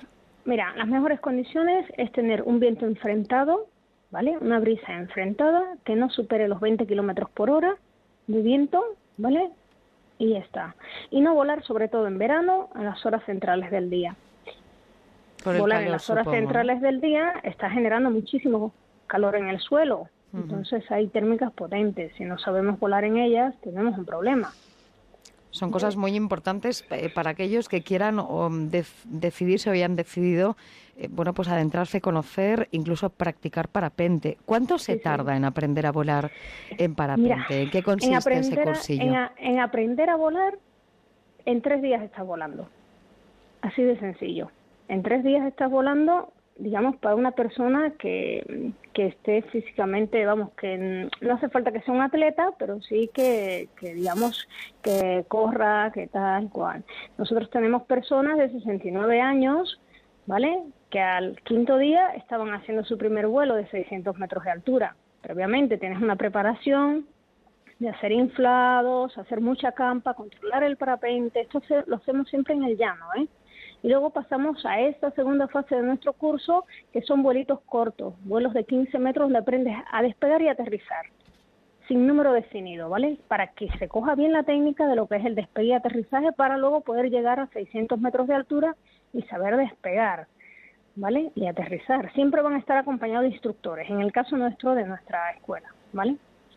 Siempre están acompañados por una radio donde se les va diciendo absolutamente todo. Dayerin, ¿y podemos practicar parapente donde nos dé la gana o hay algún tipo de restricciones mm. legales? No, vamos a ver. Eh, siempre se dice, uh, esto es, es un deporte libre, puede hacerlo libre. No, no, estás equivocado. que hay parques naturales donde está prohibidísimo volar hay sitios donde hay nidos de aves que también está prohibido. Entonces, digamos que los sitios están marcados un poco por, eh, digamos, por los años, por los sitios donde se, se puede, ¿sabes? Eh, digamos, eh, la zona de Cebreros, la zona de Pedro Bernardo, lo que es la zona centro. También están, hay que tener mucho control porque por ejemplo, en la zona de Cebreros, a partir de los 2.700 metros de altura no se puede subir más. ¿Por qué razón? Porque tendríamos el TMA, que el TMA es por donde pasan los aviones. Si subes más de ahí tenemos un problema, nos pueden cerrar la zona de vuelo, entonces no hay que excederse. De hecho, llevamos de todos modos unos aparatos que nos indican, tienen una alarma que te indican cuando pasas a esa altura, inmediatamente tienes que bajar. ¿sabes? No quiere decir que porque sea libre vamos a estar libre, hacer lo que queramos. Eso fue hace muchísimos años. Hoy en día hay que cuidar mucho eh, dónde volamos, no molestar, no llaman la atención porque digamos eh, que podemos tener un problema, problemas de que nos puedan multar los forestales, problemas de que eh, nos pueda decir algo alguien, porque claro, estás violando espacio aéreo, sabes cosas como esas que, estamos sujetos a que hay que respetar sobre todo hay que respetar siempre la zona de Cebreros en, en Ávila es el lugar del que del que nos hablas cuáles son los mejores lugares para, para volar en parapente en España en España, para volar, lo mejor es el Pirineo Aragonés. Castejón de Sos. Se tiene que tener unas vistas, ¿no? Impresionantes. Mira, estamos a 2.550 metros de altura. Madre mía. En ese sitio, ¿vale? Y despegamos desde 1.350 y de ahí podemos subir, se ha subido hasta los 4.500. Madre mía, y qué sensaciones. en condiciones geniales. Se tiene cuando uno vuela a 4.000 metros de distancia. Es una pasada, ves todo súper pequeñito y dices, ¿y ahora dónde me voy? ¿Dónde ahora, para dónde voy? Si tengo todo en mis pies, ¿no? Entonces es una sensación muy buena la que, como muchos clientes que vienen a volar en parapente biplaza nos dicen, eh, esto tiene que hacerlo las personas tienen que hacerlo una vez en su vida esto. Y es así, De, de, la, de la, del 100% de las personas que vienen, el 97% ese es su primer comentario. Hmm. esto hay que probarlo. Dayelini, ¿qué nos hace falta para poder volar en parapente? ¿Es una afición cara? No, para nada, para nada. Lo bueno que tiene el parapente es que pagas los cursos, te compras tu material con un material que te sale alrededor de los 2.500, dependiendo lo que tú quieras, ¿vale? Hasta más, claro, hasta sobre los 3.500, ¿vale? dependiendo el parapente que quieras, es como los coches, ¿vale? Pues un poco se, es un poco más caro o menos caro, ¿vale? Y este, esta compra que haces puedes tardar cinco años sin hacerla, solamente de comprar la vela, de cambiarte solamente lo que es la vela. De renovarla, ¿no? el arnés, sí, eso es, el arnés, el paracaídas, el casco, el mono, sigue siendo el mismo y te puede durar muchísimos años, ¿sabes? Es eh, uno de los deportes, digamos, no, no, no caros, ¿eh? Porque, por ejemplo, la bicicleta, te compras la bicicleta, pero al final te lías a comprarte las ruedas, tal, tal, y cuando vienes a darte cuenta te has gastado una barbaridad. Eso depende, claro. Em, hay mucha gente que practica parapente. Eh, ¿La gente se interesa? ¿Hay algún perfil de personas que, que, que decidan practicar parapente? Sí, mira, la gente se interesa. Entonces, siempre está con la cosilla de, uy, esto me han dicho que es peligroso, ¿no? El que viene a hacer el curso viene claro de que lo quiere hacer, pero el que viene a hacer, por ejemplo, vuelos con instructor viene, digamos, un poco asustadillo. Es normal, es una actividad que desgraciadamente entre la población no tiene muy buena fama, porque solamente las noticias ponen lo malo, pero no ponen lo bueno, ¿no? Cuando se hacen récords, cuando se hacen festivales, no se pone pero mm, no es no es eh, no es una cosa que hay más accidentes en bicicleta que en parapentes ¿sabes? Dayelin, ¿cuál es la experiencia más bonita que has vivido en un parapente? En un parapente, yo sola o con alguien. Me dedico a volar con clientes. Bueno, sola, compañía, algo que te haya marcado. Mira, algo que me ha marcado y que no me di cuenta, llevo 26 años volando, no me di cuenta hasta hace tres que volé con una pasajera que me dijo en vuelo, estamos volando en el Pirineo Aragonés. Imaginaros la situación que estás a 2.200 metros de altura, ¿vale? Y de momento me dice, ¿no te has dado cuenta de tu trabajo?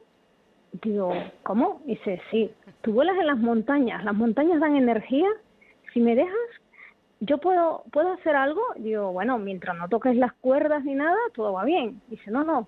Y se puso a cantar de una manera con una voz tan dulce que a mí se me saltaron las lágrimas. Qué momento. Y a partir de ese momento me di cuenta y dije, claro, no, no, vamos muy deprisa con muchos clientes haciendo vuelos, haciendo vuelos y no te, no te percatas de lo que haces, de lo feliz que puedes hacer a alguien en ese momento y de la energía que puede transmitir las montañas, que es cierto, ¿sabes? Llegas a un sitio donde están las montañas todo despejado, todo azul, estás a una altura extraordinaria y dices, esto es energía. de verdad, ¿eh? Como una película y banda sonora incluida, ¿eh? Sí, sí, la chica cantaba, pero cantaba, era impresionante, ¿eh? Qué bonito. Se me saltaron las lágrimas, ¿eh? Dayelin, ¿por qué le recomendarías a nuestros oyentes que hiciesen parapente? Esto hay que hacerlo una vez, aunque sea una vez en la vida, porque es, sentirte libre. No hay ruido, no existe nada. Eh, eh, vuelas como un pájaro, puedes abrir los brazos y sentirte. Hay mucha gente que sueña con que ha estado volando. Pues esta es una forma de, de hacerlo realidad, el volar en parapente y sentirse así, ¿sabes? Qué sensaciones las que nos ¿eh? acabas de, de, contar. Otra experiencia que, como dices, Dayelin, como decimos nosotros, que hemos experimentado y hemos conocido tantas experiencias únicas, esta es una más de, de ellas, la de volar en parapente, estas sensaciones nos las ha contado Dayelin Arceo. Ella es una de las em, que imparte el curso de, de parapente, cursos profesionales desde la empresa de Madrid al cielo. Gracias, Dayelin, por contarnos todo alrededor del parapente. Buenas noches. Gracias a vosotros por dar la oportunidad. Buenas noches. muchas gracias, buenas noches. Adiós. Te he visto por aquí.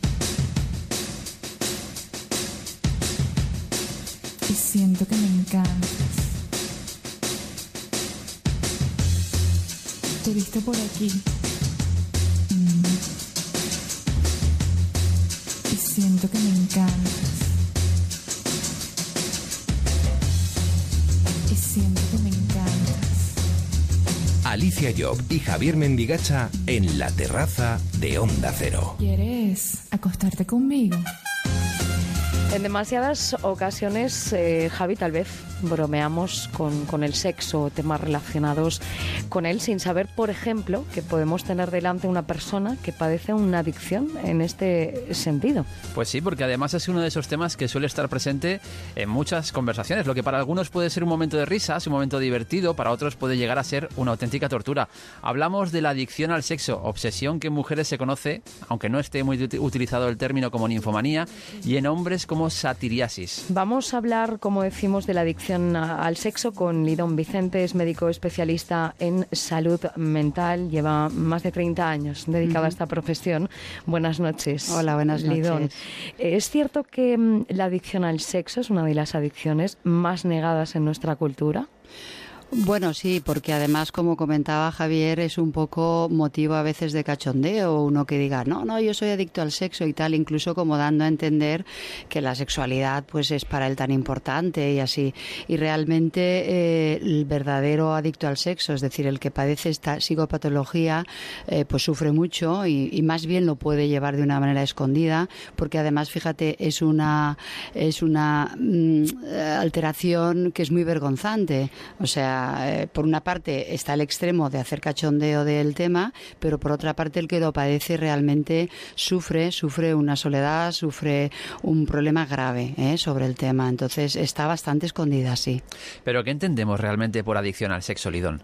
Eh, mira, podríamos decir que es una hipersexualidad, como estaba comentando, es decir, hay un impulso alto, pero eh, de alguna manera el adicto al sexo, eh, inter, in, o sea, gasta muchísimas horas del día en sus fantasías sexuales. Puede ser de una manera eh, impulsiva, una masturbación compulsiva, puede ser que busque parejas anónimas eh, sin, sin conocerlas siquiera. Eh, o sea, un adicto al sexo es esclavo de su sexualidad. Sufre, está utilizando incluso como una válvula de escape esta, esta manera de, satisfacer, esa, buscar esa gratificación sexual que al final esa gratificación realmente en el adicto al sexo se convierte en un sufrimiento porque nunca tiene bastante, va buscando más, su vida se ve totalmente mediatizada por esta obsesión, podríamos decir, aunque no, aunque no están dentro de los trastornos obsesivos, pero eh, la, lo, el adicto al sexo sufre por tener esta hipersexualidad y una persona con un impulso alto, con una hipersexualidad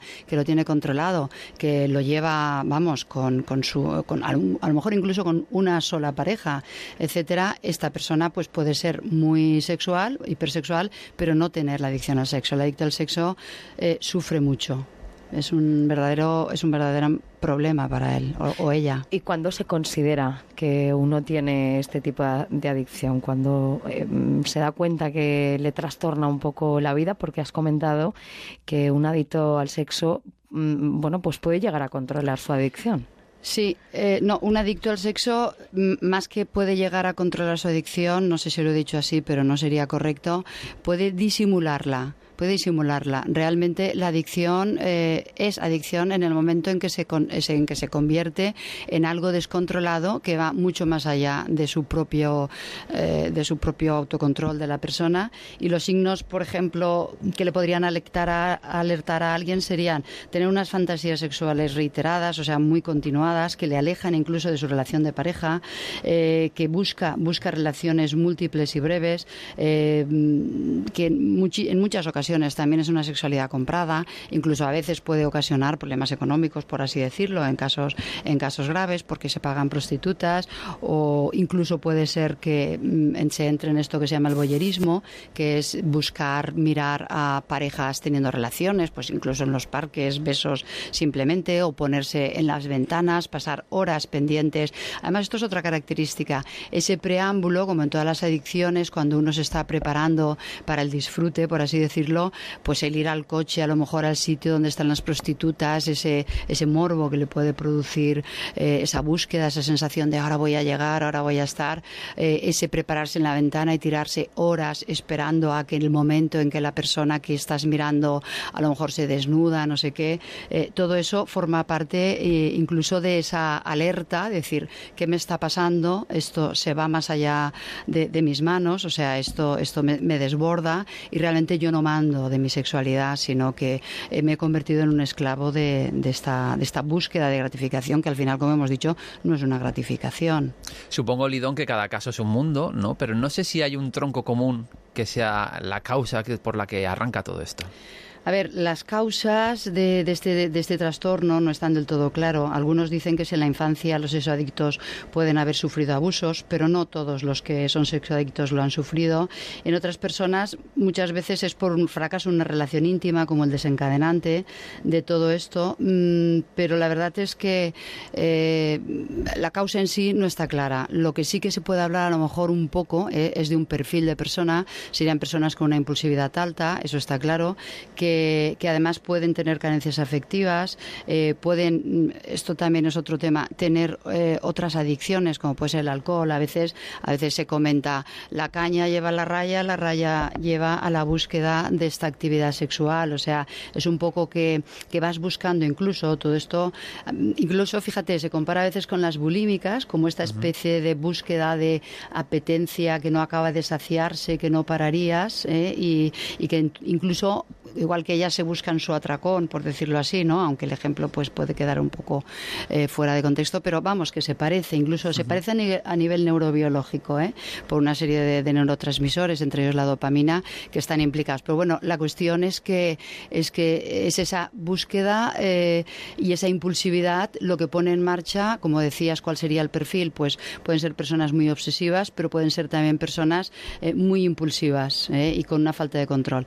Yo querría también puntualizar, no sé si lo vamos a hablar, pero es que, es que aprovecho porque muchas veces eh, personas, eh, dijéramos, moralistas, eh, utilizan esto de la adicción al sexo mm, como, oh, es que están desfasados, es que nada más tiene. O sea, uno, uno puede tener una vida sexual con cierta promiscuidad si la tiene dentro de su control, si la vive con satisfacción, si no molesta a nadie, si ni siquiera para él mismo es un problema y lo tiene controlado, y tener varias relaciones de pareja, puede tener relaciones puede tener relaciones en grupo, en tríos, en fin, la sexualidad como le parezca vivirla, pero siempre dentro de ese control. Esto no sería una adicción al sexo, quiero también aclararlo porque esto entraría dentro del campo de la moral. Y aquí estamos hablando dentro del campo de la salud mental, estamos hablando de psicopatología y estamos hablando de un problema médico, no de un problema moral. Entonces hay veces que personas interesadas en, en decir su opinión moral utilizan,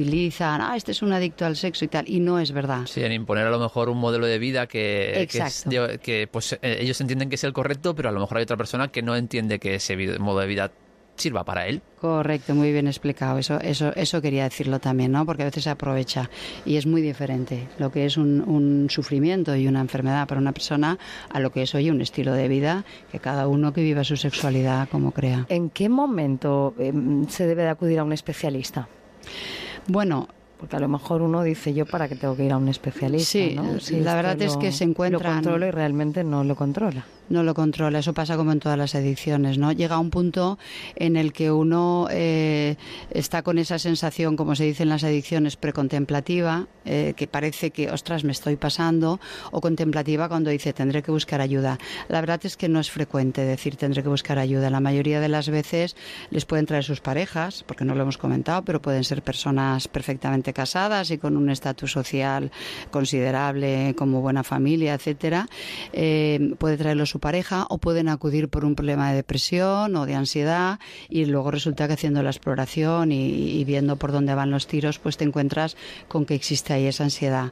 La verdad es que mm, produce mucho sentimiento de culpa a la persona que lo sufre, produce mucha vergüenza, entonces directamente esto es motivo de que no se haga la consulta eh, por, por ello, ¿no? O sea, no, van. Casi siempre es porque la mujer le ha pillado, pues por ejemplo, con cibersexo, eh, que no lo hemos comentado, pero lo del Internet no ha hecho más que complicar un poco el problema, porque fíjate, eh, mm, es anónimo, eh, las personas tímidas que, que podrían tener incluso dificultad para, incluso hasta para ir pagando, con esto lo tienen muchísimo más fácil, puedes ponerte cuando quieras, es relativamente accesible, o sea, no es caro. Entonces esto, a veces, como decía, porque le ha pillado pues su pareja pues a altas horas de la noche, se despierta, no está al lado y está en el ordenador masturbándose compulsivamente con, con un chat o con unas imágenes o así. ¿eh? Eso también es frecuente. Claro, hay que decir a la gente que para los profesionales co- como tú, Lidón, esto no es ningún problema. Que alguien llegue a la consulta diciendo tengo este problema, Sí. eh, porque a ellos les supone el- eh, pues la vergüenza, lo que decíamos, de tener que dar el paso y decir es que tengo, creo que tengo este problema. Para vosotros, evidentemente, es algo que vais a tratar con normalidad y que no hay que asustarse por dar ese paso ni tener vergüenza. No, efectivamente. O sea, mm, la verdad es que mm, si, si estuvieran mucho más desculpabilizados lo harían, lo harían con más frecuencia. Eh, y realmente, bueno, pues a ver, también he de decir que los tratamientos, no hay tratamiento psicológico basado en la evidencia que apoye eh, la intervención en estos casos. Eh, se trata sobre todo el problema de fondo, la baja autoestima, e incluso problemas de imagen corporal están escondidos ahí, la depresión, el- puede ser personalidades muy obsesivas, trastornos de personalidad.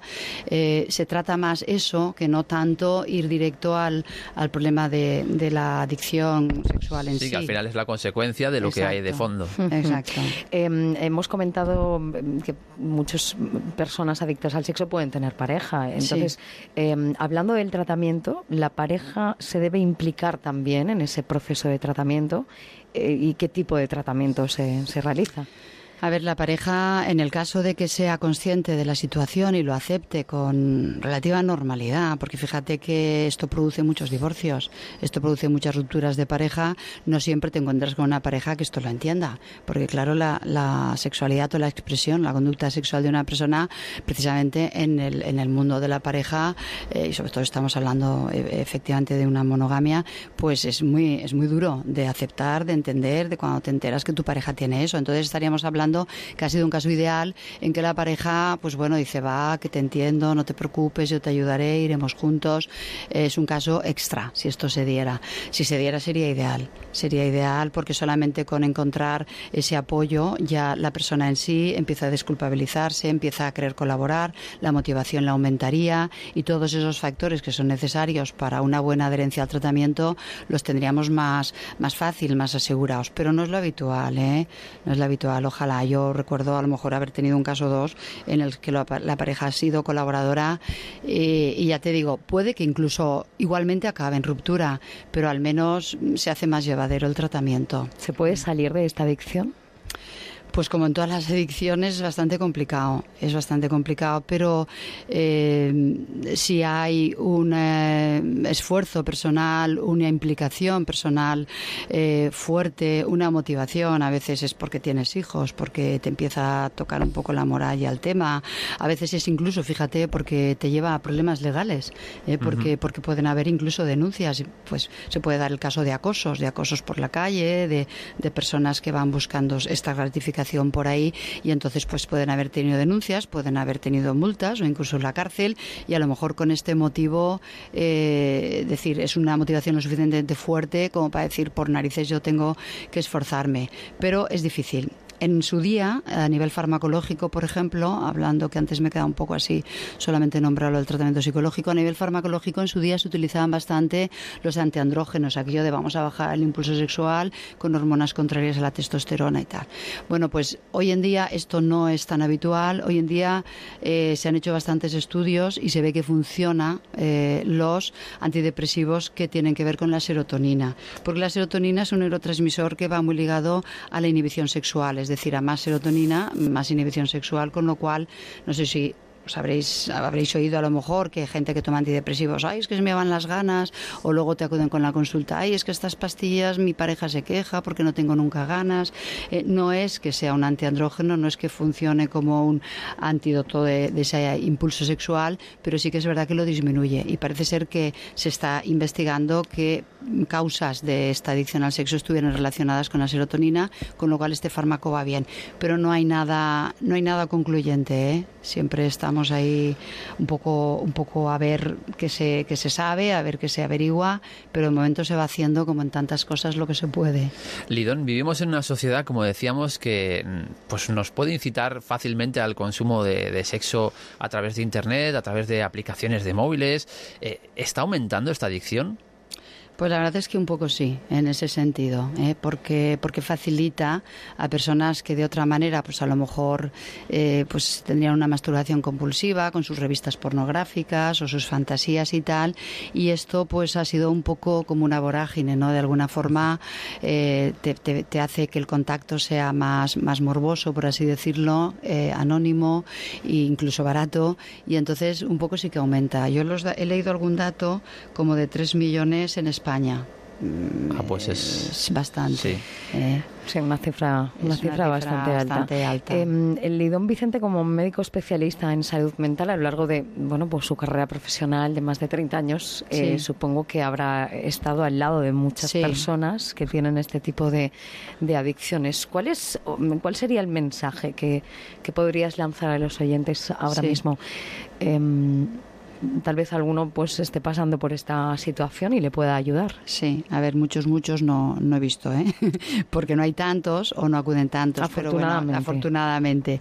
Pero el, el mensaje sería que, que o sea, básicamente yo lo que veo es que esto es una manera eh, disfuncional de afrontar un problema, es decir, un problema laboral, un problema de pareja, un problema personal, de, autoestima, un problema de, de- de ansiedad, de depresión. Entonces diría, a ver, mm, antes de empezar a poner parches, en cuanto te des cuenta de que esto se va un poquito de tus manos, eh, mira un poco, párate y dice, yo aquí tengo un- algún tipo de problema que no sé cuál es, pero que tiene que ver con mi, estabilidad emocional, con mi salud mental, voy a ver que me lo miren y no darle al interruptor para que esto se ponga en marcha. Es decir, lo ideal sería nada más que noten los primeros eh, síntomas, los primeros mensajes de esto se me va un poco de las manos, pararse a pensar, pues estoy teniendo un problema en el trabajo porque hay un ERE y esto me está desestabilizando y en vez de decir a ver qué hago, si acudo a un abogado, si miro esto, si miro el otro, eh, estoy, mm, dijéramos, evitando afrontar el problema yéndome por las ramas. Esto es lo típico de Y adentrándote, supongo que en ¿eh? una espiral de la que luego es difícil salir. Efectivamente, entonces que a la mínima, porque yo, yo lo veo que está muy relacionado con, con un afrontamiento, como digo, disfuncional o desadaptativo. O sea, hay que adaptarse a la situación. Todos tenemos problemas en la vida, hay problemas más, más suaves o problemas más graves, pero de cualquier forma hay que, hay que dar la cara, afrontar un poquito la problemática, buscar ayuda y no, y no buscar estos caminos alternativos que al final lo que hacen es privarte de la libertad como persona y, y entonces eh, no solo tienes el problema por el cual te has ido por el camino equivocado, sino que ahora tienes un Exacto. problema más gordo. Con lo cual el Eh, problema de fondo sigue estando ahí, sin solución, y encima la y cosa va encima empeorando. La cosa va empeorando. Efectivamente, este además es un mensaje que puede servir para, para todo tipo de adicciones. todo tipo de ¿verdad? adicciones. Lidón, hoy nos centramos en una en concreto, la adicción al sexo, gracias a Lidón, Vicente Médico especialista en salud mental, por acercarnos a este mundo. eh, bueno, pues seguro contestar a muchas preguntas que uno se puede estar haciendo ahora mismo. Gracias por compartir este tiempo de la terraza con. Onda Cero. Buenas noches. Buenas noches. gracias. Buenas noches.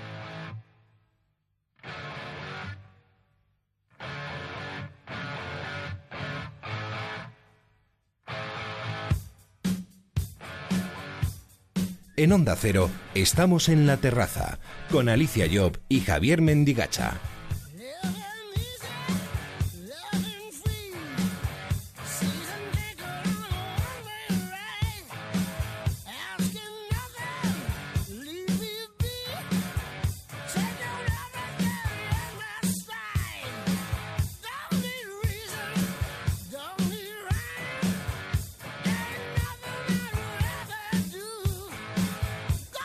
Qué tema más mítico, eh, Alicia. No me digas que cuando escuchas este tema no te dan ganas de montarte en la moto, echarte a la carretera y hacer kilómetros sin parar mientras el viento te da en la cara. Desde luego, qué sensación más especial y diferente, ¿verdad? Y además si se hace en verano, aunque cualquier momento del año es bueno para ello. Siempre con muchísima precaución ¿eh? en esto Por de la supuesto. velocidad.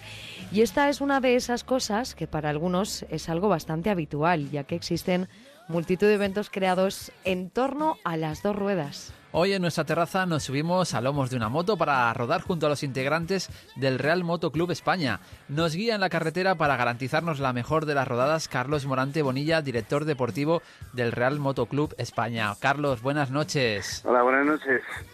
Sois un grupo de aficionados a las motos, como decía. ¿Qué es para vosotros la moto? ¿Qué supone, por ejemplo, para ti, Carlos, subirte a una moto? Bueno, la moto eh, ha sido y está siendo pues de mi vida. Yo empecé deportivamente y, y, bueno, a través del Real Moto Club de España pues hemos montado un club de amigos y ya llevamos muchísimos años saliendo en moto y compartiendo pues casi casi todo, casi todo compartimos porque ya las vidas sociales se van mezclando y es un modo de un modo de estar unidos. Es como una, como una gran familia, supongo, ¿no? La, pues, la que formáis parte del Real Moto Club. Pues la verdad es que sí, los motoristas que somos muy, vamos a ver, hay motoristas de todo ámbito social, de toda ideología, de toda religión, y la verdad es que lo que nos une son las motos y nos llevamos bastante bien. Carlos, nos decías que os juntáis en familia, eh, porque claro, al final, pues entre que os vais casando, vais teniendo hijos, ¿esto se transmite de padres a hijos, esta afición por las motos? Pues la verdad es que sí, porque casi todos los que somos motoristas o tenemos hijos que montan en moto o, o son hijos de motoristas, o sea que es una tradición, sí, ser motorista uh -huh. es una especie de forma de vivir. Sí, sí. La historia de vuestro club es de las más antiguas de, de España. Eh, Carlos, sois el club decano del mundo de la moto en nuestro país. ¿Cuál es el secreto para que el Real Motoclub haya superado los 100 años, que se dice pronto, ¿eh? Bueno, la verdad es que el motoclub ha pasado por, por varias épocas. Lo, norm, lo yo creo que el secreto está en que los directivos del motoclub, su presidente y los que los vocales que lo llevan, a lo largo de tantos años, pues ya han tenido la ilusión de mantener el, el, el club vivo, ¿no? Porque si el club no es nada, sino sin la gestión de las personas que lo componen no lo mantienen vivo. La verdad es que es, es una suerte tener pertenecer a este motoclub porque tiene una tradición que yo creo que es única en España. Son muchas las formas de asociarse que tiene, pues bueno, la gente que eh, tiene esta afición de las motos. Pero para, para una persona que se asocia al club, por ejemplo, como a un club como por ejemplo el vuestro, ¿qué más ventajas tiene aparte del poder quedar con la moto? Bueno, básicamente yo creo que lo más importante es tener un punto de encuentro y sobre todo pues hacer eventos o, o, actividades juntos, ¿no? Eso yo creo que es lo que más nos une. Pero de todas formas el, el club tiene pues un poco todo lo que da lo que suele dar un motoclub, ¿no? Pues ventajas en cuanto a los seguros, tiene ventajas en cuanto a todo lo que es eh, los viajes, hoteles, restaurantes y tal pero vamos, yo creo que lo que nos une eh, o lo que valoramos en el motoclub es, es un poco las, los eventos, los eventos de realización, los recursos en, un, en el circuito del Jarama, las excursiones y, y, pues las licencias que tenemos. Hay, hay miembros de, del motoclub que son que compiten en, en los distintos campeonatos y, y, y compiten eh, a través del motoclub, o sea, porque cada competidor tiene, siempre accede con una licencia que tramita un motoclub. Entonces tenemos pilotos en competiciones, tenemos eh, eventos que compartimos y después todas esas ventajas sociales que pueden tener. Pero yo creo que lo más importante es lo que te he dicho, los eventos. Las quedadas que realizáis, ¿no? Las salidas para ir a determinados lugares. Todo esto que nos has comentado son las actividades y las acciones que realizáis desde el club o tenéis eh, algunas otras, Carlos. Bueno, yo creo que la actividad más importante que ha hecho el motoclub, en mi opinión, es un poco el, vamos a ver, lo que en la escuela de conducción que tengo. Hace, hace muchísimos años, vamos, muchos años, te quiero decir, hace eh, 30 o 40 años, teníamos el, el motoclub ya ya tenía en mente hacer algunos cursos. Los primeros cursos se dieron en la década de los 80, al principio de los 80.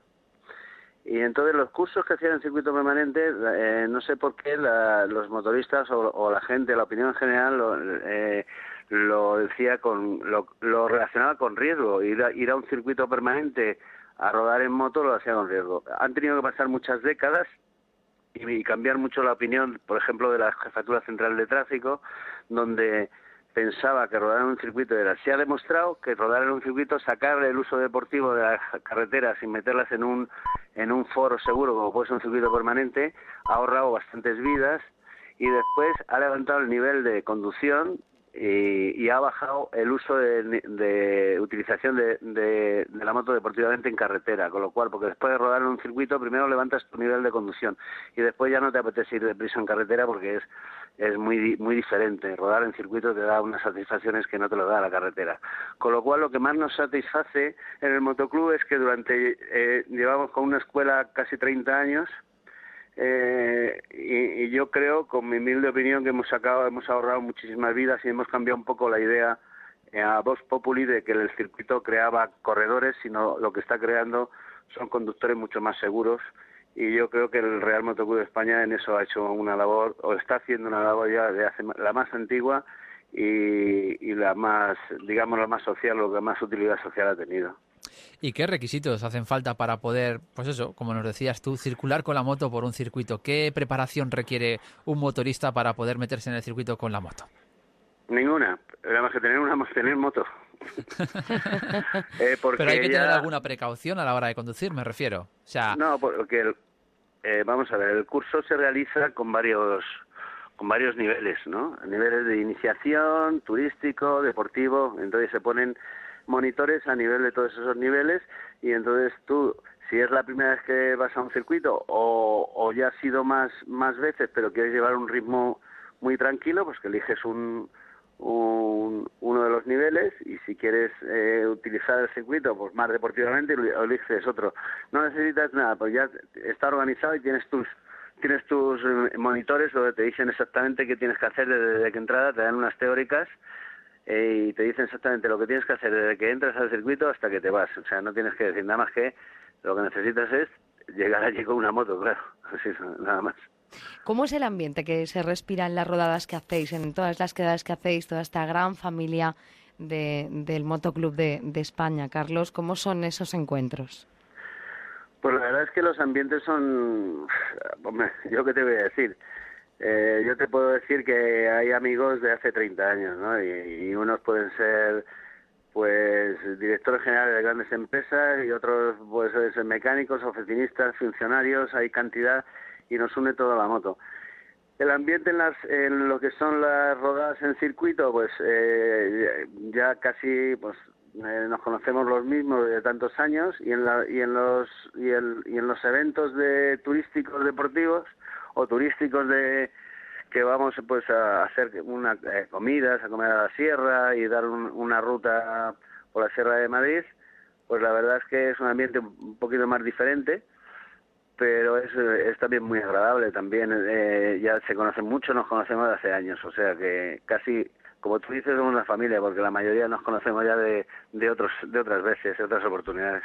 Siempre hemos oído hablar, Carlos, del tema de la seguridad vial con respecto a, los motociclistas. Eh, ¿Esto va mejorando o, o, hay porque vas por la carretera y no ves, no te da la sensación de que el tema, por ejemplo, los guardarraíles y tal, se esté cambiando?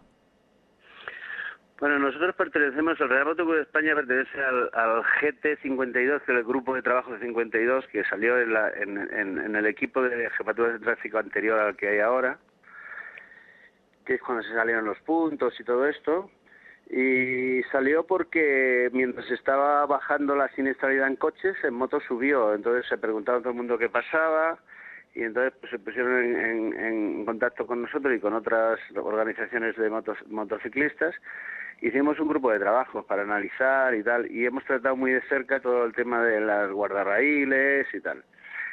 Hombre, yo te puedo decir que la verdad es que en, en, el últimos 15 años se ha hecho más más por, mm, por la moto que, que todos los años anteriores. Antes el código de circulación eh, estaba hecho para, por y para las motos, digo por y para los coches y las motos era un accidente en el en el camino, como decíamos nosotros, no no estaban contempladas.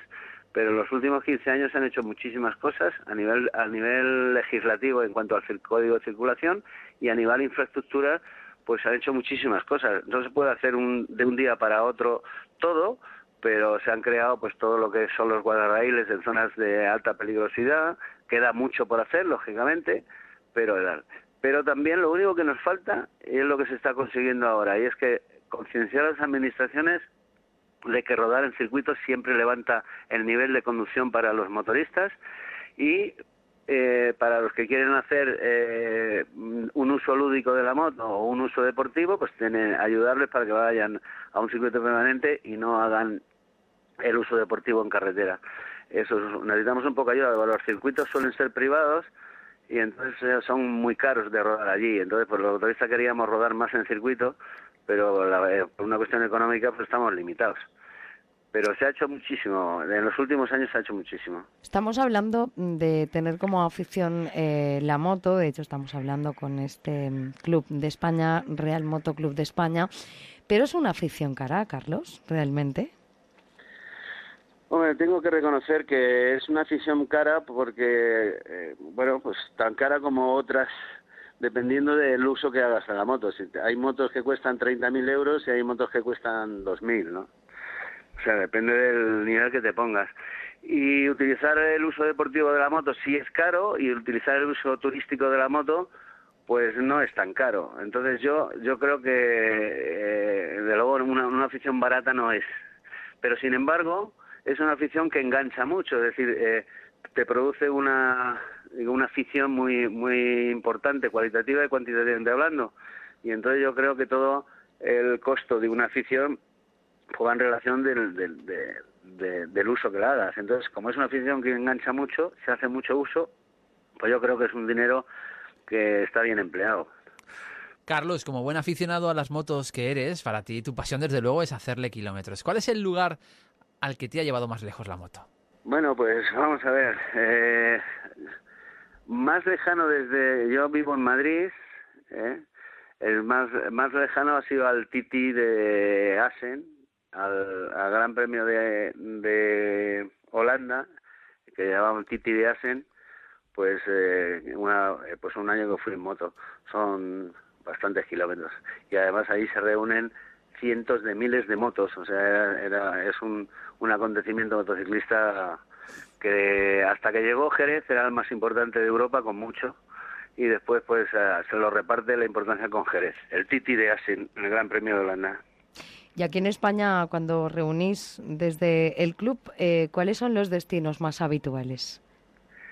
Bueno, la verdad es que vamos variando bastante, ¿no? Una vez cogemos la, Sierra Norte y otra vez pues vamos por la ruta de, Patones de arriba, Patones de abajo, otras eh, vamos por Sepúlveda, otra vamos por Morcuera, otra vamos por Carencia, en otra vamos por el Atazar. No te puedo decir una, una ruta porque lo vamos cambiando y todas son preciosas, ¿eh? todas son muy bonitas. Estamos hablando, Carlos, de que todos los clubes organizan quedadas, pero ¿hay alguna gran quedada motera en nuestro país, la que sea la cita más importante de cada año? Sí, sí, claro. El, en, Tordesillas eh, hay una quedada en invierno todo el mundo la conoce, aunque ahora hay mucha gente que se está metiendo con ella. Y, y los pingüinos, se llaman los pingüinos. Es una quedada eh, internacional donde vienen motoristas de toda Europa y se reúnen muchísimas motos, ¿eh? muchísimas motos. En, Tordesillas, en lo que es en Tordesillas, en, en la provincia en la provincia de Valladolid también, en algunos pueblos. Ahora se está, en los últimos cuatro, cuatro años o tres años se está disgregando un poco, pero antes se hacía en Tordesillas y es una quedada muy famosa en Europa, los pingüinos. Pues hemos conocido un poquito más eh, lo que supone esta afición por, por las motos a través del Real Moto Club España y de su director deportivo, Carlos Morante, al que le agradecemos que nos haya contado un poquito más de esta afición aquí en España. Gracias, Carlos. Buenas noches. Gracias a vosotros. Buenas noches. La Terraza. Alicia Llop y Javier Mendigacha.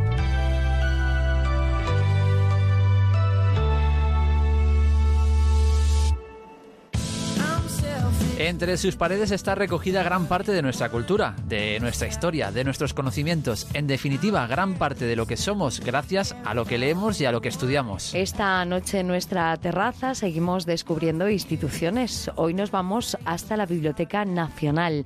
Nos abre sus puertas su directora, Ana Santos Aramburo.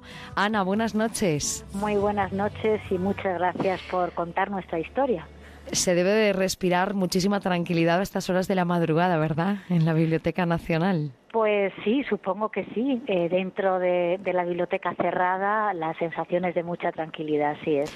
¿Cuántos ejemplares eh, hay ahora mismo registrados en la Biblioteca Nacional? Pues haya, en este momento tenemos más de 32 millones de ejemplares de toda clase de materiales, porque la Biblioteca Nacional no solamente conserva libros o revistas, sino que aquí recibimos todo lo que en España se publica a través del depósito legal es decir, todo aquello que aparecen dos letras que pone DL, que significa depósito legal, se ingresa en la Biblioteca Nacional.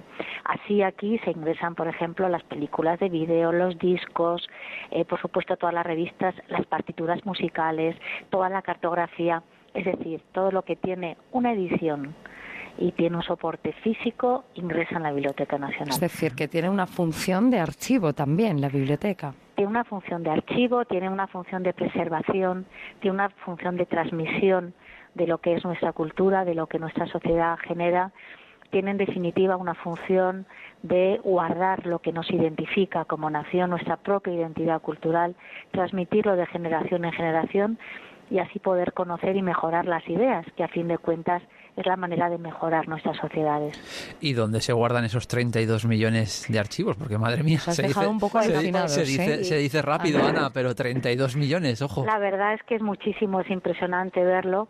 Tenemos dos sedes, una la sede de Recoletos, muy fácil eh, reconocerla en, en Colón muy conocida por todo el mundo, que es donde se consultan habitualmente todos estos materiales. Y nuestra segunda sede, que es la sede de depósito, está en Alcalá de Henares. Y ahora estamos ya planificando nuestra séptima torre, porque tenemos aproximadamente hechos los cálculos del almacenamiento que vamos a necesitar, porque el depósito legal sigue creciendo. Aproximadamente ingresan unos 500.000 ejemplares cada año. Madre mía. Sí, es impresionante. Bueno, y a esto añadimos la preservación de los contenidos digitales a través del depósito legal electrónico, que ocupa mucho menos en espacio, pero es una cantidad de información tremenda y son las fuentes de la historia y del conocimiento del futuro. ¿Cuáles son las obras eh, más valiosas que podemos presumir eh, de tener los españoles en nuestra biblioteca? Bueno, pues esto me lo preguntan muchas veces y la verdad es que es dificilísimo decirlo. Hombre, es que entre 32 millones de ejemplares. Y sobre todo el, el valor de, de, las colecciones de la Biblioteca Nacional, porque no debemos olvidar que la Biblioteca Nacional se fundó en 1711, fue el primer rey Borbón, Felipe V, que llegó a España y quiso que su propia biblioteca, junto a una parte de la biblioteca de los Austrias, se abriese y se pusiese a disposición del público. Por lo tanto, el origen de la propia Biblioteca Nacional es ya una colección de un gran valor patrimonial. Ya a esto se han ido uniendo pues ejemplares emblemáticos para nuestra nuestra cultura, para nuestra historia, también para la, la cultura universal, como pues pueden ser por citar algunos, son dos beatos, en los códices Madrid autógrafos de Leonardo da Vinci, una colección de manuscritos literarios fundamentalmente de teatro de siglo de oro, donde están representados todos los grandes de nuestra historia, la mejor colección de cartografía histórica que tenemos, la historia de la prensa española, la historia de la música española, qué difícil es seleccionar algunos hmm. ejemplares. No me extraña.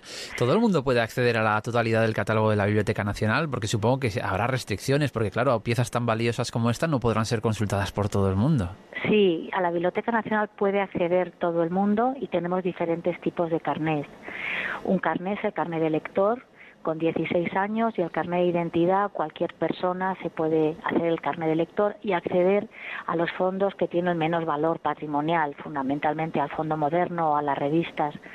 Para consultar los fondos más valiosos, también eh, no he hablado, pero son de un gran valor, es de un gran valor el Departamento de Bellas Artes, que tiene una obra artística en papel impresionante, pues hace falta el carnet de investigador. Y este se da a las personas que eh, tienen, cumplen ciertos requisitos.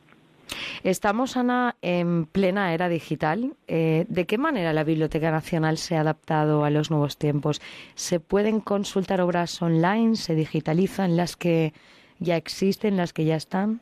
Sí, por supuesto. Tenemos uno de nuestros proyectos estrella que ha sido un reto de adaptación importante para la biblioteca, es la Biblioteca Digital Hispánica, que pudimos iniciar en el año 2008 gracias al patrocinio de Telefónica y ahora gracias a la ayuda de, Red.es, la hemeroteca digital. Tenemos más de 30 millones de, páginas eh, digitalizadas a, las cuales pues acceden pues miles de personas cada día y se descargan millones de documentos. El año, el año pasado en concreto se descargaron más de 5 millones de documentos de la, de la Biblioteca Digital Hispánica de todo el mundo. Esto es muy importante, pero es una parte pequeña de nuestras colecciones no superan los 200 y pico mil, creo que son 225 mil títulos aproximadamente. Tenemos mucho más pendiente de digitalizar, pero desde luego lo que está digitalizado es lo que más se usa. Eso es clarísimo. Y ahora eh, tenemos la obligación de también conservar los contenidos digitales, es decir, los libros que nacen electrónicos, el libro electrónico y además los contenidos de la web española. Acabamos de terminar una recolección, que así le llamamos nosotros, del dominio.es. Se han recopilado millones de, webs si no muchas de ellas se hubieran perdido. Y también hacemos recolecciones especiales de acuerdo a los distintos acontecimientos que ocurren en nuestro país. Por ejemplo, con las elecciones, llevamos mucho tiempo haciendo una recolección sobre el tema de las elecciones generales en España. ¿Qué cuidados hay que tener para conservar todos estos documentos y todos estos, todas estas obras? Algunas, claro, como decíamos, son un fondo moderno que está recién llegado a la biblioteca, pero claro, hay otras que tienen muchísimos años de, de vida. ¿Qué cuidados hay que tener para conservarlas? Pues eh, muchos, porque las, las condiciones de preservación de estos materiales exigen, pues, por ejemplo, una luz, una temperatura y una humedad determinadas, y nosotros en nuestros depósitos, sobre todo los que contienen las obras más valiosas, lo, medimos continuamente para que aquello se, se, pueda preservar en las mejores condiciones.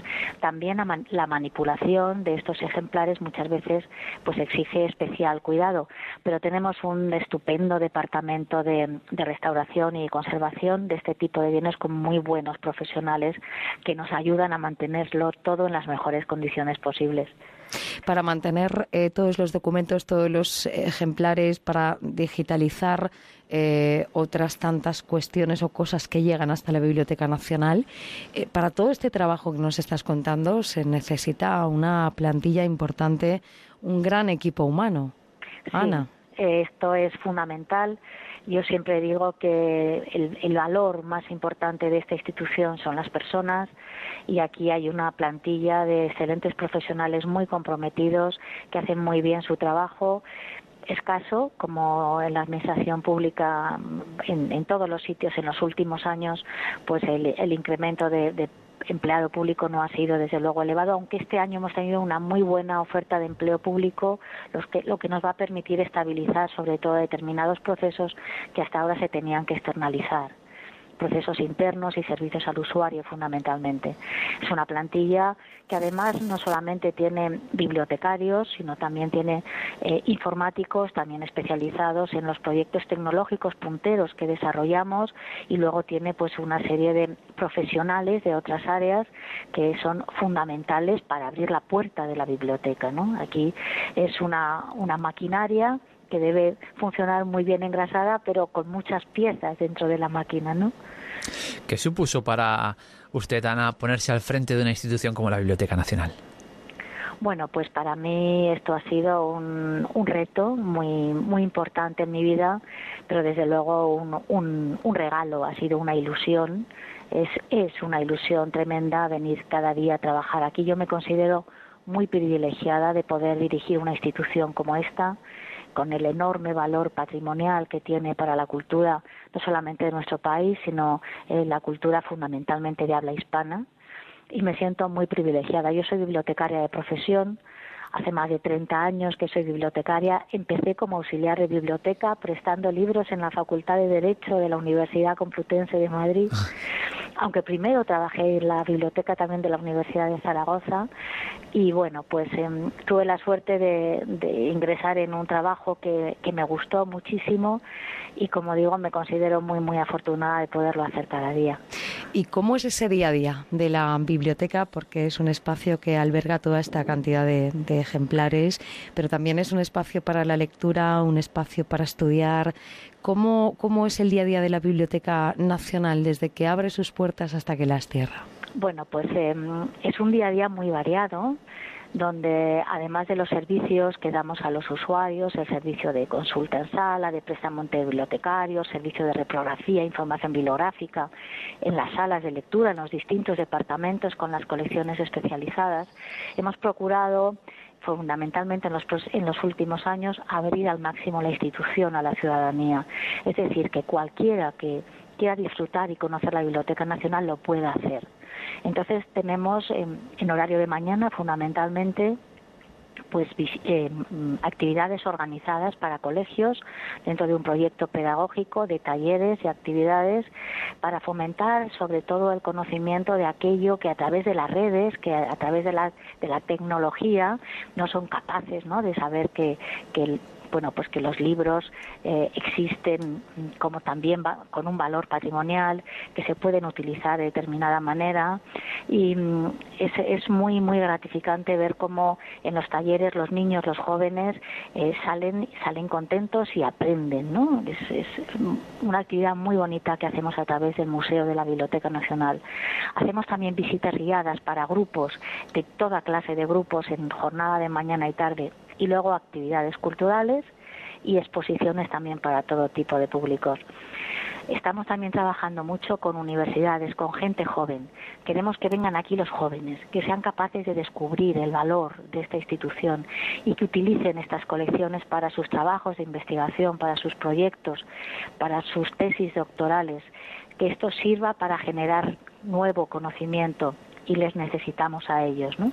Tenemos ahora mismo convenio con 19 universidades y sus horas de, prácticas, tanto de grado como de máster, las hacen aquí. El año pasado pasaron, creo recordar, unos 120 alumnos para hacer aquí sus prácticas a mí me encanta ver gente joven dentro de la biblioteca. Es un espacio que tiene mucha vida día a día, ¿verdad? Y mucha esto, vida. Esto es una, una gozada. Ana, sí, además. Es que tenemos la obligación de devolver a la sociedad todo lo que nos, aquí nos deposita, de devolverlo y de, y de fomentar su utilización. Y la gente joven para esto es fundamental. Tenemos mucho que aprender de ellos. Ana, ¿en España sería suficiente? Pues, eh, si es no. que hay el término suficiente se puede emplear para hablar de leer. Claro, ese es el asunto. No, realmente si, si comparamos los índices de lectura con otros países, pues no son muy buenos. Pero yo lo que sí que creo y en esto es, soy muy optimista, porque quizá el índice de lectura, entendido como una lectura tradicional, es decir, cuántos libros has leído al año, pues no es un índice bueno. Pero lo que es cierto es que ahora la gente joven tiene todo el mundo, pero fundamentalmente eh, ellos, la juventud, tienen una posibilidad de acceder y sobre todo de utilizar la información de una manera que desde luego mi generación, yo tengo 59 años, no ha tenido. Y eso eh, a mí me, me genera un, una gran esperanza en el futuro. Nosotros ahora lanzamos este otoño un nuevo proyecto que se llama BN Labs, el laboratorio de la Biblioteca Nacional, para fomentar la reutilización de todos estos contenidos digitales, que además no son solamente contenidos texto, es decir, no solamente son libros o revistas digitalizados, hay muchísima imagen, hay sonido, que se puede oír también, escuchar también en streaming, que todo esto se reutilice, se use para seguir aprendiendo. Y en esto tenemos un, proyecto con algunos centros de enseñanza, por ejemplo, con, la, con las, el, el Instituto de Diseño, y en, en, otoño hacemos un proyecto muy bonito para que los alumnos puedan reinterpretar los beatos, es decir, que los creadores, los diseñadores piensen esta, este maravilloso libro medieval tan difícil de interpretar como lo interpretarían hoy. Lo hemos hecho ya con un incunable, con un códice de trajes del siglo XVII y ha sido una experiencia muy, muy enriquecedora. Igual, Ana, no vamos a ser muy originales con esta pregunta, pero claro, hablando con la directora de la Biblioteca Nacional, hay que saber qué está leyendo ahora. Bueno, pues mira, acabo de leer un, libro maravilloso que se titula eh, Tú no eres como las demás madres, que cuyo cuya autora es el, el, nombre es Angélica, el apellido es impronunciable, es una alemana y me ha fascinado. Eh, lo, lo, he pasado muy bien y justo eh, tenía tengo ahora mismo encima de la de la mesilla para releer eh, Antonio Muñoz Molina. Otra vez, este año es el 25 año de Beatusile. Un buen libro en una noche de verano, ¿verdad? Siempre es una buena compañía. Y esta noche en la terraza nos hemos rodeado, iba a decir Ana, fíjese, miles de ellos, pero son millones eh, de, ejemplares eh, los que albergan esta Biblioteca Nacional que nos ha permitido entrar su directora Ana Santos Aramburu, a la que le agradecemos que lo haya compartido en este tiempo de la terraza. Buenas noches, Ana. Buenas noches y muchísimas gracias por la entrevista. Buenas noches. Onda Cero, La Terraza, Alicia Job y Javier Mendigacha.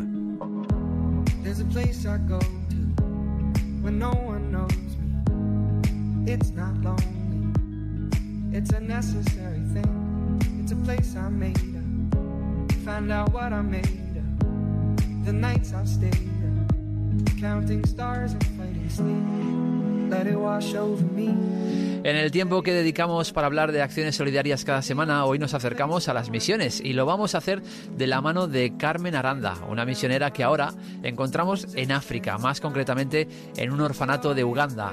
Carmen dice no sentirse en misión, dice sentirse viviendo su vida con perfecta normalidad y la sensación le gusta mucho.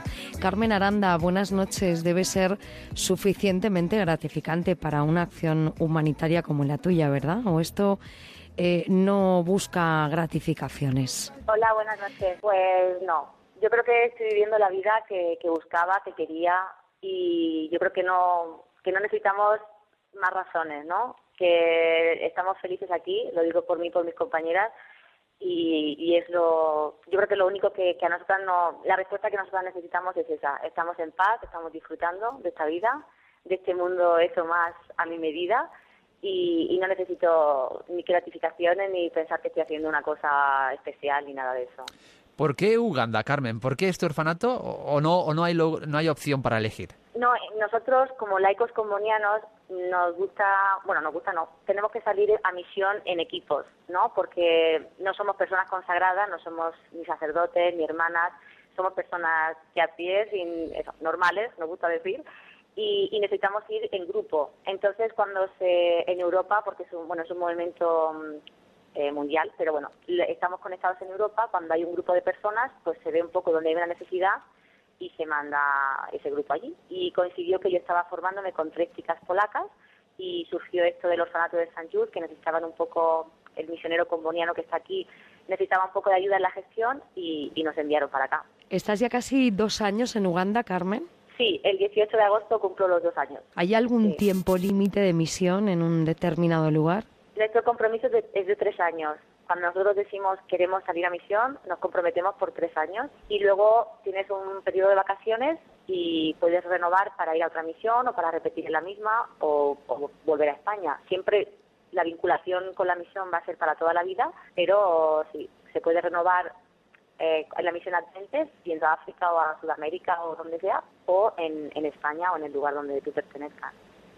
¿Cómo, es la ¿Cómo es la primera vez, Carmen, que entras en el orfanato de Uganda? ¿Cuál es la situación en la que se encontraba? Pues la verdad es que hay, hay una mezcla de sentimientos impresionante, porque hay muchas ganas de venir, hay mucha emoción y luego está la realidad que a nosotros que venimos con el otro mundo en la cabeza, pues es, muy dura.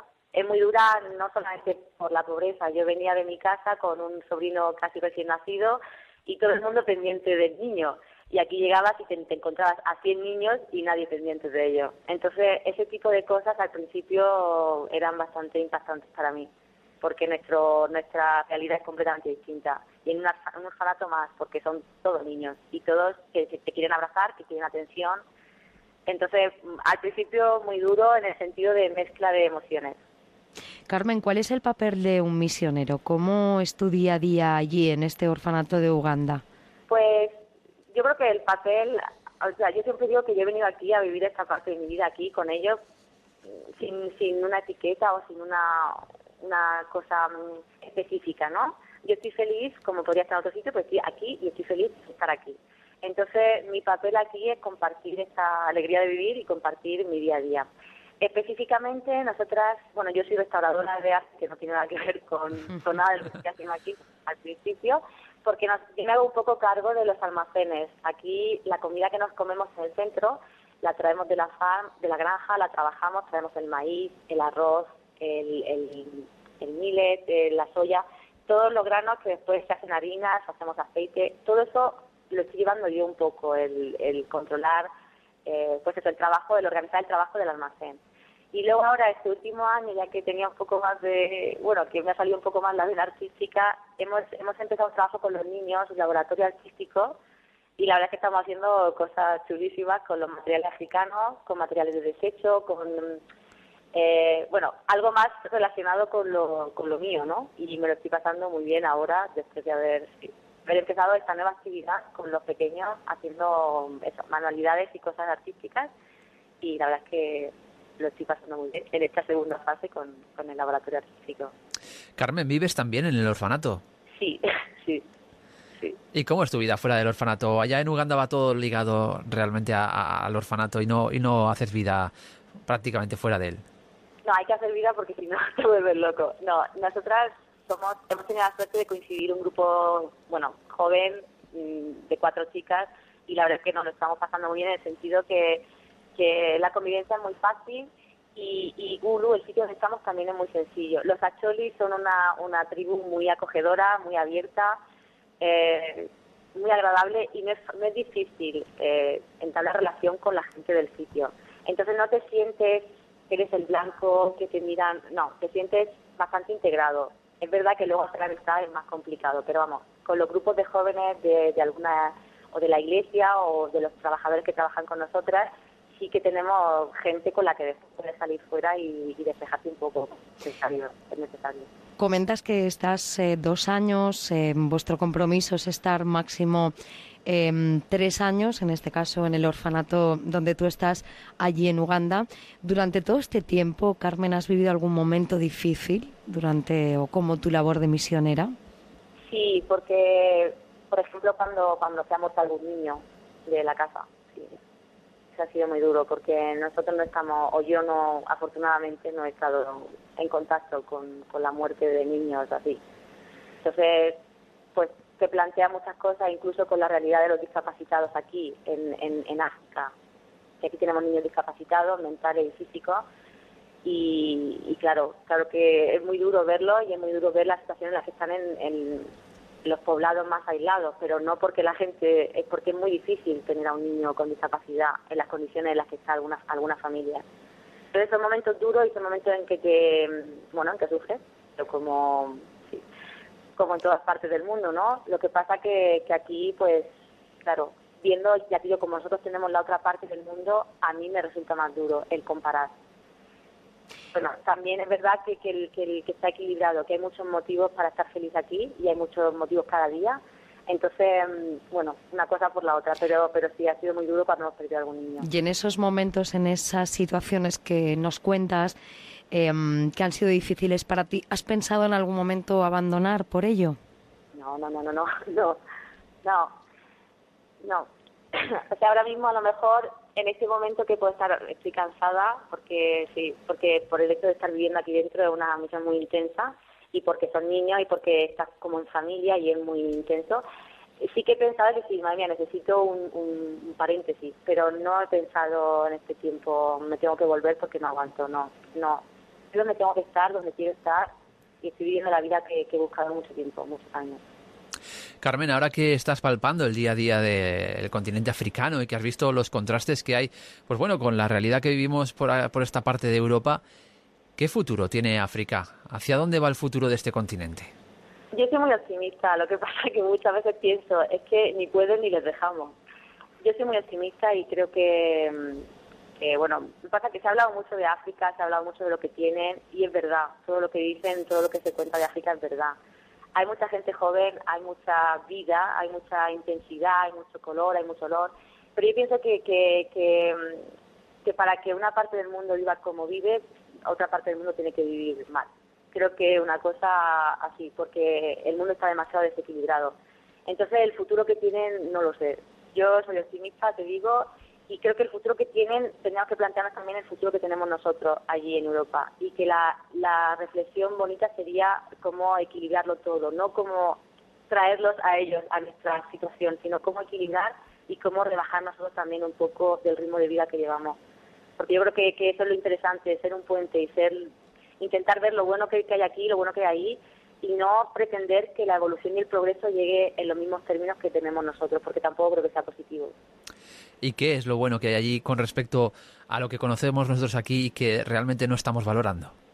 Yo siempre digo que, este, bueno, en mi caso personal, que este mundo está hecho más a mi vida, porque es más humano, es más, eh, no lo sé, es más auténtico en el sentido de que, de que no estamos tan preocupados por el trabajo, por los objetivos, por el ir corriendo, el tener un horario, el aquí todo es más, más calmado, claro. Y, y tienes la sensación de que tus días tienen muchas horas hay muchas cosas, te cansas, te, te diviertes, te... No lo sé, a mí me da la sensación de que, de que, de que estoy viviendo 100%, probablemente porque estoy donde tengo que estar. También se puede vivir 100% en Europa, no es una cosa... Pero creo que, que hemos perdido un poco eso del, de la conversación, del escucharnos uno a otro, de parar, de visitar, de pasearte. Y creo que aquí, pues, es, es lo básico, ¿no? Y es muy bonito descubrirlo. ¿Uganda, Carmen, ha sido tu primera misión? Sí, yo estuve en Etiopía tres meses, pero solamente un poco para ver por dónde, por dónde iban a ir. Y en Venezuela un mes, la típica experiencia de verano. Pero sí, en, sí, sí, tres años y como misión ha sido la primera. ¿Cuándo tienes pensado volver a España? Pues si Dios quiere no pasa nada en, en agosto del año que viene, del 2017. ¿Tú estás allí, eh, estos dos años has estado allí sin volver casi aquí a España o sí que has hecho viajes eh, de venir aquí y luego volverte allí? No, no, no, no. no Permanentemente en Uganda, ¿no? Sí, a no ser que haya una emergencia o pase algo, sí, pero estamos aquí los tres años, sí. Te lo digo por, por saber cómo se perciben un español que vive fuera de España las noticias que se están generando desde aquí. No sé, noticias del ámbito político, eh, todo lo que ocurre en España, ¿cómo lo veis vosotros, los españoles que estáis viviendo durante un tiempo o determinado? Quizá, o quizá, Carmen, igual lo relativizáis todo de tal forma al ver los problemas serios que realmente pueden tener allí, que a lo mejor pensáis, bueno, es que os estáis dejando sin motivo. Efectivamente. No, probablemente también tengamos motivos de quejarnos allí. A mí me da un poco de pereza y yo tengo que decir, porque ahora, por ejemplo, el Internet al principio era un problema aquí y yo estaba agradecida porque no me apetecía estar en contacto ni me apetecía. Me da mucha pereza el ordenador, me da mucha pereza, aunque no debería, pero me da mucha pereza. Entonces sí te enteras de las cosas, pero no. Y luego estás tan tan tan sumergida en esa realidad que no que no al principio no me queda espacio para nada más.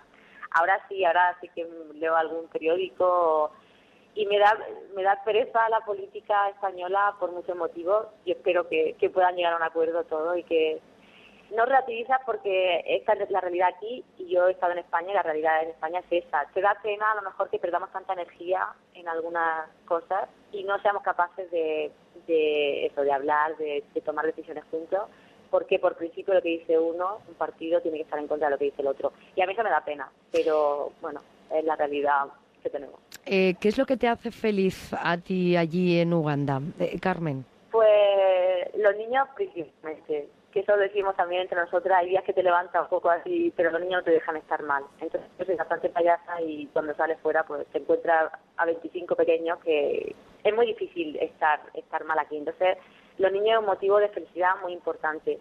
Y luego la sensación de, que a mí me gusta mucho de estar en otra punta del mundo con gente que no tiene nada que ver contigo y ser capaz de, vincularte, de crear algo y de, y de estar a gusto. A mí eso me sigue sorprendiendo porque son gente con la que no tengo nada que ver y, y ahora pues me siento familia y esta sensación es muy bonita.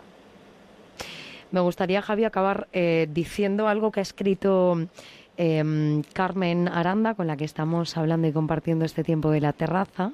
Seguro que te suena, Carmen. Mientras tanto, yo sigo aquí mirando a mi alrededor, siempre con un corazón agradecido. Y esto es, es muy bonito, dice mucho, mucho de ti. Pues sí. Que vaya muy bien. Carmen Aranda, gracias por contarnos un poquito de tu experiencia como, como misionera.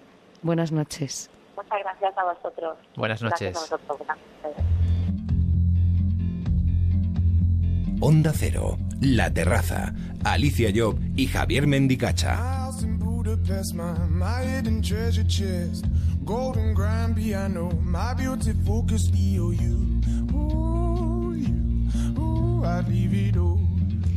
Muchas son las piedras que nos encontramos en el camino de la vida, Javi. Todas eh, se pueden superar, pero algunas de ellas dejan heridas que por más que pase el tiempo no llegan a cicatrizar del todo, ¿verdad?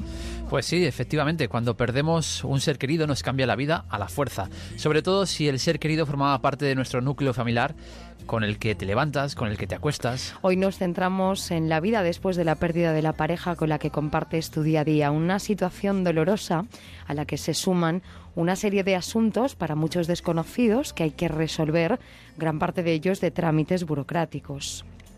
¿Cómo levantarse después de esto? ¿Cómo seguir? Y sobre todo, ¿qué nos vamos a encontrar? Es lo que conocemos con Rosario Vicente, presidenta de la Confederación de Federaciones y Asociaciones de Viudas de España. Rosario Vicente, buenas noches. Buenas noches. 43 años viuda de su marido. Uno puede aferrarse al pasado, pero ¿usted tiene el recuerdo diario de él? Hombre, ya después de tantos años, diario, diario no, pero a lo mejor en cosas ya sueltas, como yo digo, en, en pequeñas cosas ya, pues sí, efectivamente, eh, eso sale, eso sale a diario, claro. Echando la vista atrás un poco, ¿verdad? Que es difícil de... Y, a- y aunque no la eches atrás, es de momento, pues esto, si, eh, si hubiese estado, pues lo otro, o sea que mil cosas que te surgen y no es que estés pendiente ya después de tantos años, pues eso, que ya te vas haciendo porque si no estaríamos locas, creo yo. Efectivamente. Después del fallecimiento, en este caso de su marido, de las cosas administrativas que hay que solucionar, Sí. hay muchas que se desconocen. Usted descubrió muchas eh, que tenía que, que- que solucionar de las comunes que a todos nos va a tener que tocar resolver. Bueno, yo las desconocía todas. Yo no sabía nada. Resulta que, bueno, mi marido tenía un cargo, fin, oficial, entonces, pues él se preocupaba, pues, pues, prácticamente de, de, de todo. Entonces, cosas de banco, yo, nada. Cuando me casé, me casé muy joven, y, y luego, pues claro, estaba con mis padres, yo entonces no estaba fuera de casa, no estaba estudiando fuera, y bueno, pues cogí otra casa, que era la, la mía, y entonces, pues conforme estaba en mi casa muchas cosas, pues la verdad yo no sabía nada, ni hacer un cheque, no sabía hacer el cheque. Y le advierto que mi marido era director de, de banco, o sea que, y, pero yo, yo no lo sabía, porque de soltera no lo había hecho nunca, no lo había ne- necesitado, yo no tenía tarjeta, porque eso entonces no existía, entonces, pues yo, francamente, eh, tenía, yo eh, estaba menos lo que era atender a los hijos y, y la casa, yo estaba, pero nada, o sea, totalmente ignorante. Le claro. cambió la vida por completo. Hombre, por completo, claro, claro, claro, efectivamente, porque empezaron a surgir cosas. Primero tuve que cambiarme de donde yo vivía fuera de esa ciudad y ya me acerqué un poco más a donde tenía la familia y luego también tuve que el, mi hijo mayor tenía 11 años y entonces tuve que sacarlo de, un colegio que estaba interno haciendo su segundo de bachiller de entonces total que bueno pues pues acomodarme en otro sitio y, y de ahí ya empezar a empezar a quedarme un día sin luz pero bueno, ¿cómo estoy sin luz? Claro, y me decía un familiar mío, ¿has ido a apagar la luz? Yo no, pero ¿cómo no has ido a apagarla? Digo, porque, en fin, y quien dice eso, pues ya está. Además de los trámites del día a día de una casa, de la vida cotidiana de la familia, uno en estas situaciones se encuentra con los trámites de, que vienen de derivados de la misma, notarios y demás situaciones que tampoco te lo ponen nada fácil.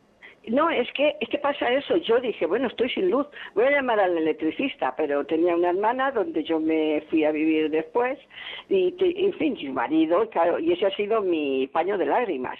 Yo lo llamé, digo, bueno, es que estoy sin luz. Dice, sin luz, pero te ha pasado. Digo, no, pero mira, que nada, que estoy sin luz. Amanecimos sin luz, y es que, claro, me la habían cortado. Eh, ¿Le echó alguien una mano en aquel entonces eh, para poderlo resolver todo?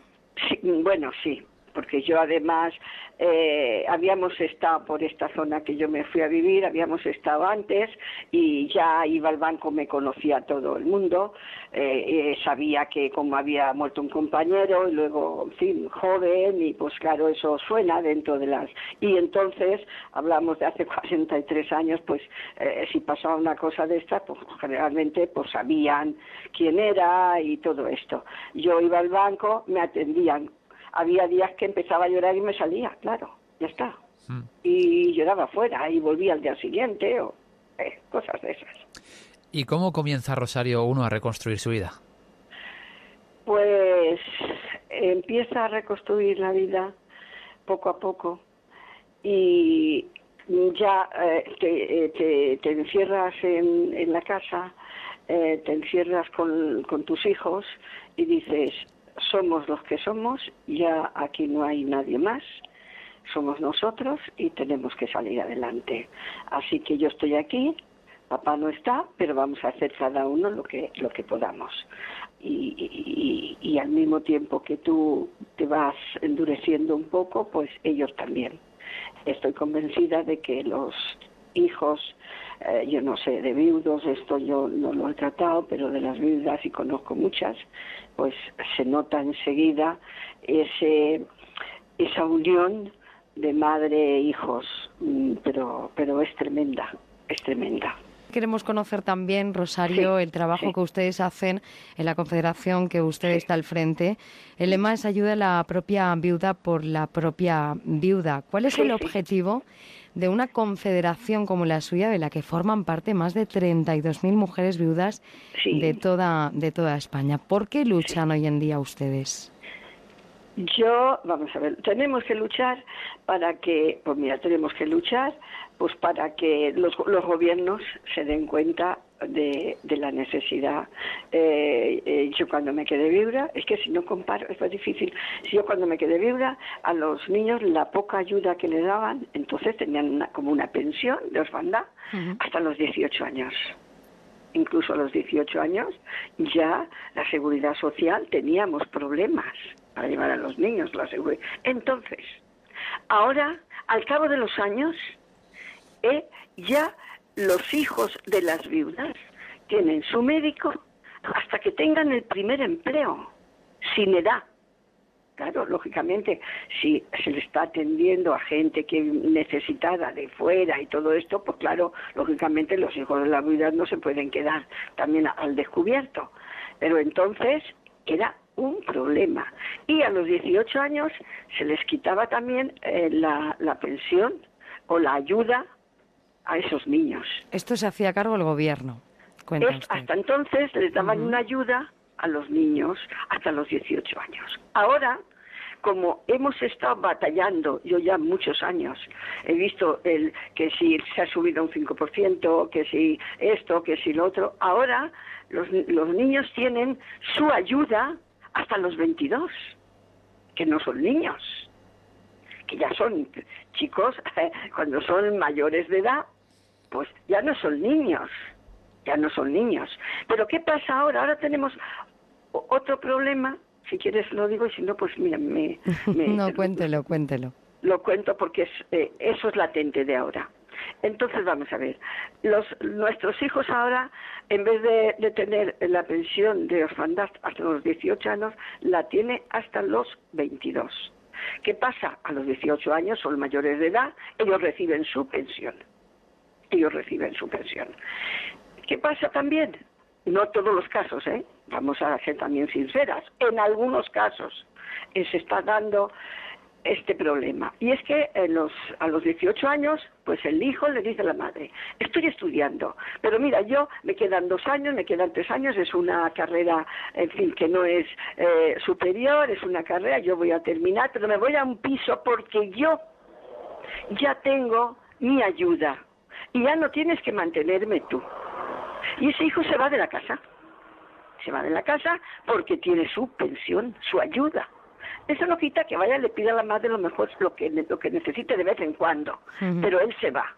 ¿Qué pasa? Que ya llegan los 22 años y este muchacho no ha encontrado trabajo, no ha terminado lo que tenía que hacer y entonces vuelve a la casa.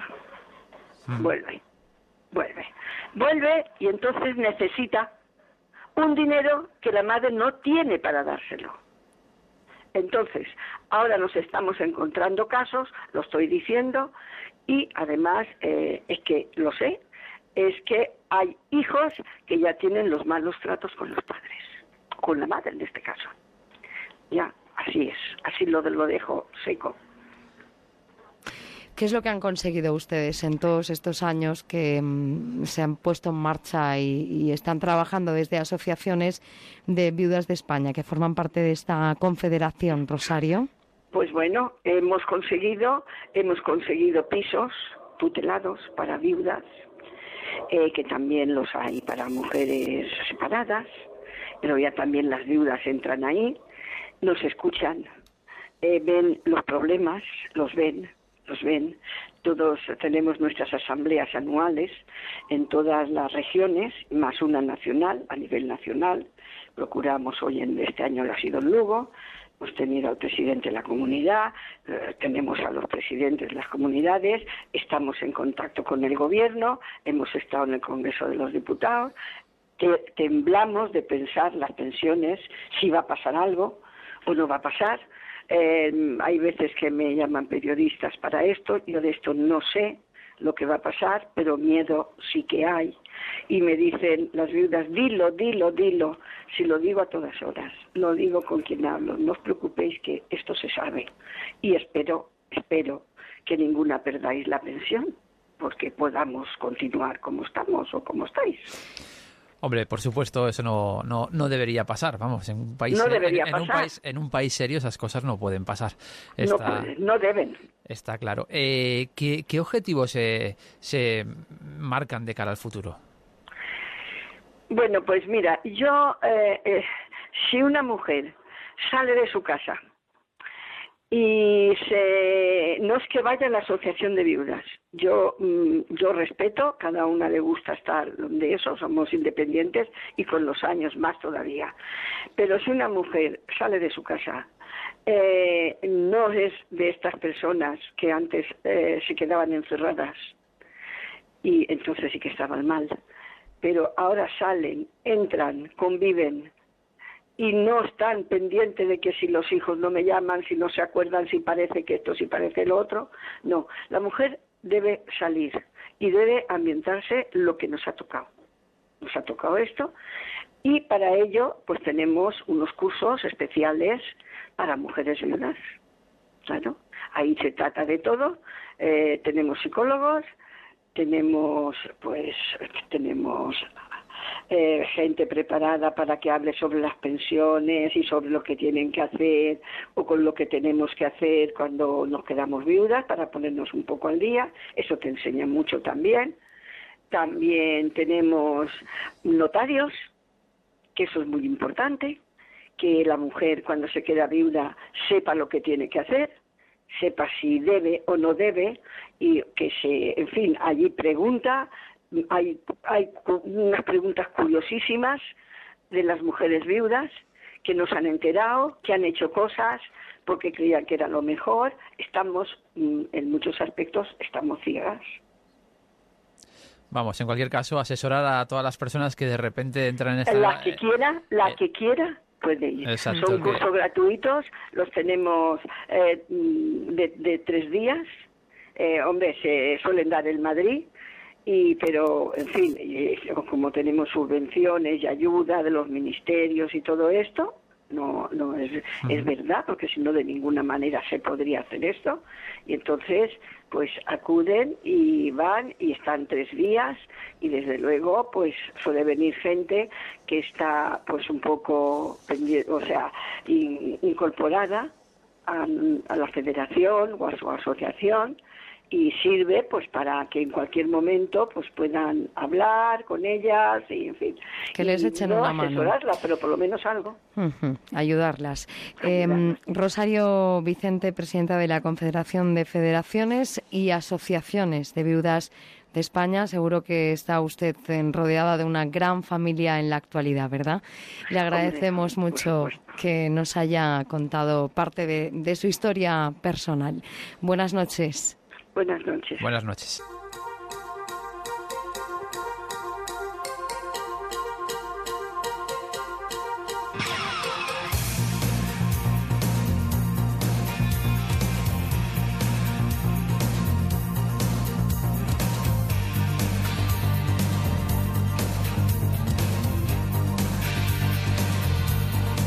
Qué poquito nos queda para acabar el mes de agosto, Javi.